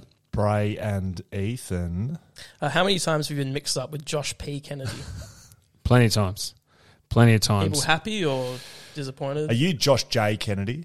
I'm Josh J. Kennedy. Yeah, yeah, yeah. Uh, well, uh, there's plenty of times been mixed up. Um, phone calls going to grandma um, from people saying like, "Oh, Josh has hurt himself, so she'd ring me," um, and everything. Like, you know what I mean? right. Like, so little things like that. But probably the biggest thing was grandma sometimes would also ring me and go like, "Oh, "You did so well in the Brownlow medal the other night," oh, that's so cute. whereas I didn't get any points. Like, That's great. Bray, Loveridge. Last question. Did the Waffle supply a private jet for you to get up to Northampton on the weekend?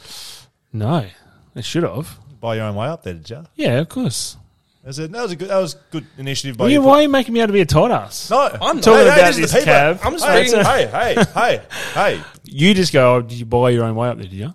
I was just wondering. As if, like, what? Uh, How else am I going to get there? I love that you're so prickly, which means we're probably around the money. Yeah, he's, yeah, he's touching his. Um, mate, I know you got to get out of here. You got to grab your kids. You're a family man. We appreciate your time. Um, sort those fingers out, mate. Honestly, they're scary. Wear scary some things. gloves.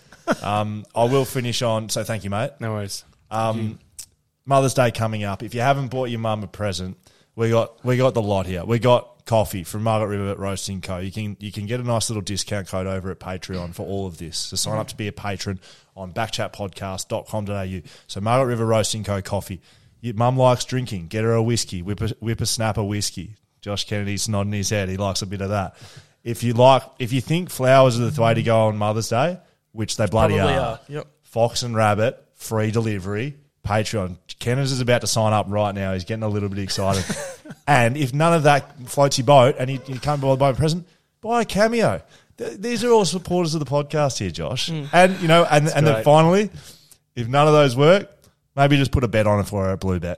Just put a bet on for her, make her a bit of money and send her the money by that. BlueBet, thank you very much. They are sponsors. We love it. Backchatpodcast.com.au. You can find us on social. Backchat double underscore on Instagram, Twitter, TikTok, YouTube. You know where to find us. Just look up Backchat. Probably look up Josh Kennedy. It's probably going to blow up. I'd say so.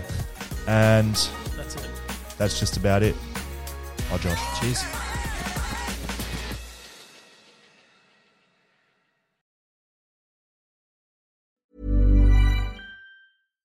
Here's a cool fact a crocodile can't stick out its tongue. Another cool fact you can get short term health insurance for a month or just under a year in some states. United Healthcare short term insurance plans are designed for people who are between jobs, coming off their parents' plan, or turning a side hustle into a full time gig. Underwritten by Golden Rule Insurance Company, they offer flexible, budget friendly coverage with access to a nationwide network of doctors and hospitals. Get more cool facts about United Healthcare short term plans at uh1.com. Here's a cool fact a crocodile can't stick out its tongue. Another cool fact you can get short term health insurance for a month or just under a year in some states. United Healthcare short term insurance plans are designed for people who are between jobs, coming off their parents' plan, or turning a side hustle into a full time gig. Underwritten by Golden Rule Insurance Company, they offer flexible, budget friendly coverage with access to a nationwide network of doctors and hospitals. Get more cool facts about United Healthcare short term plans at uh1.com.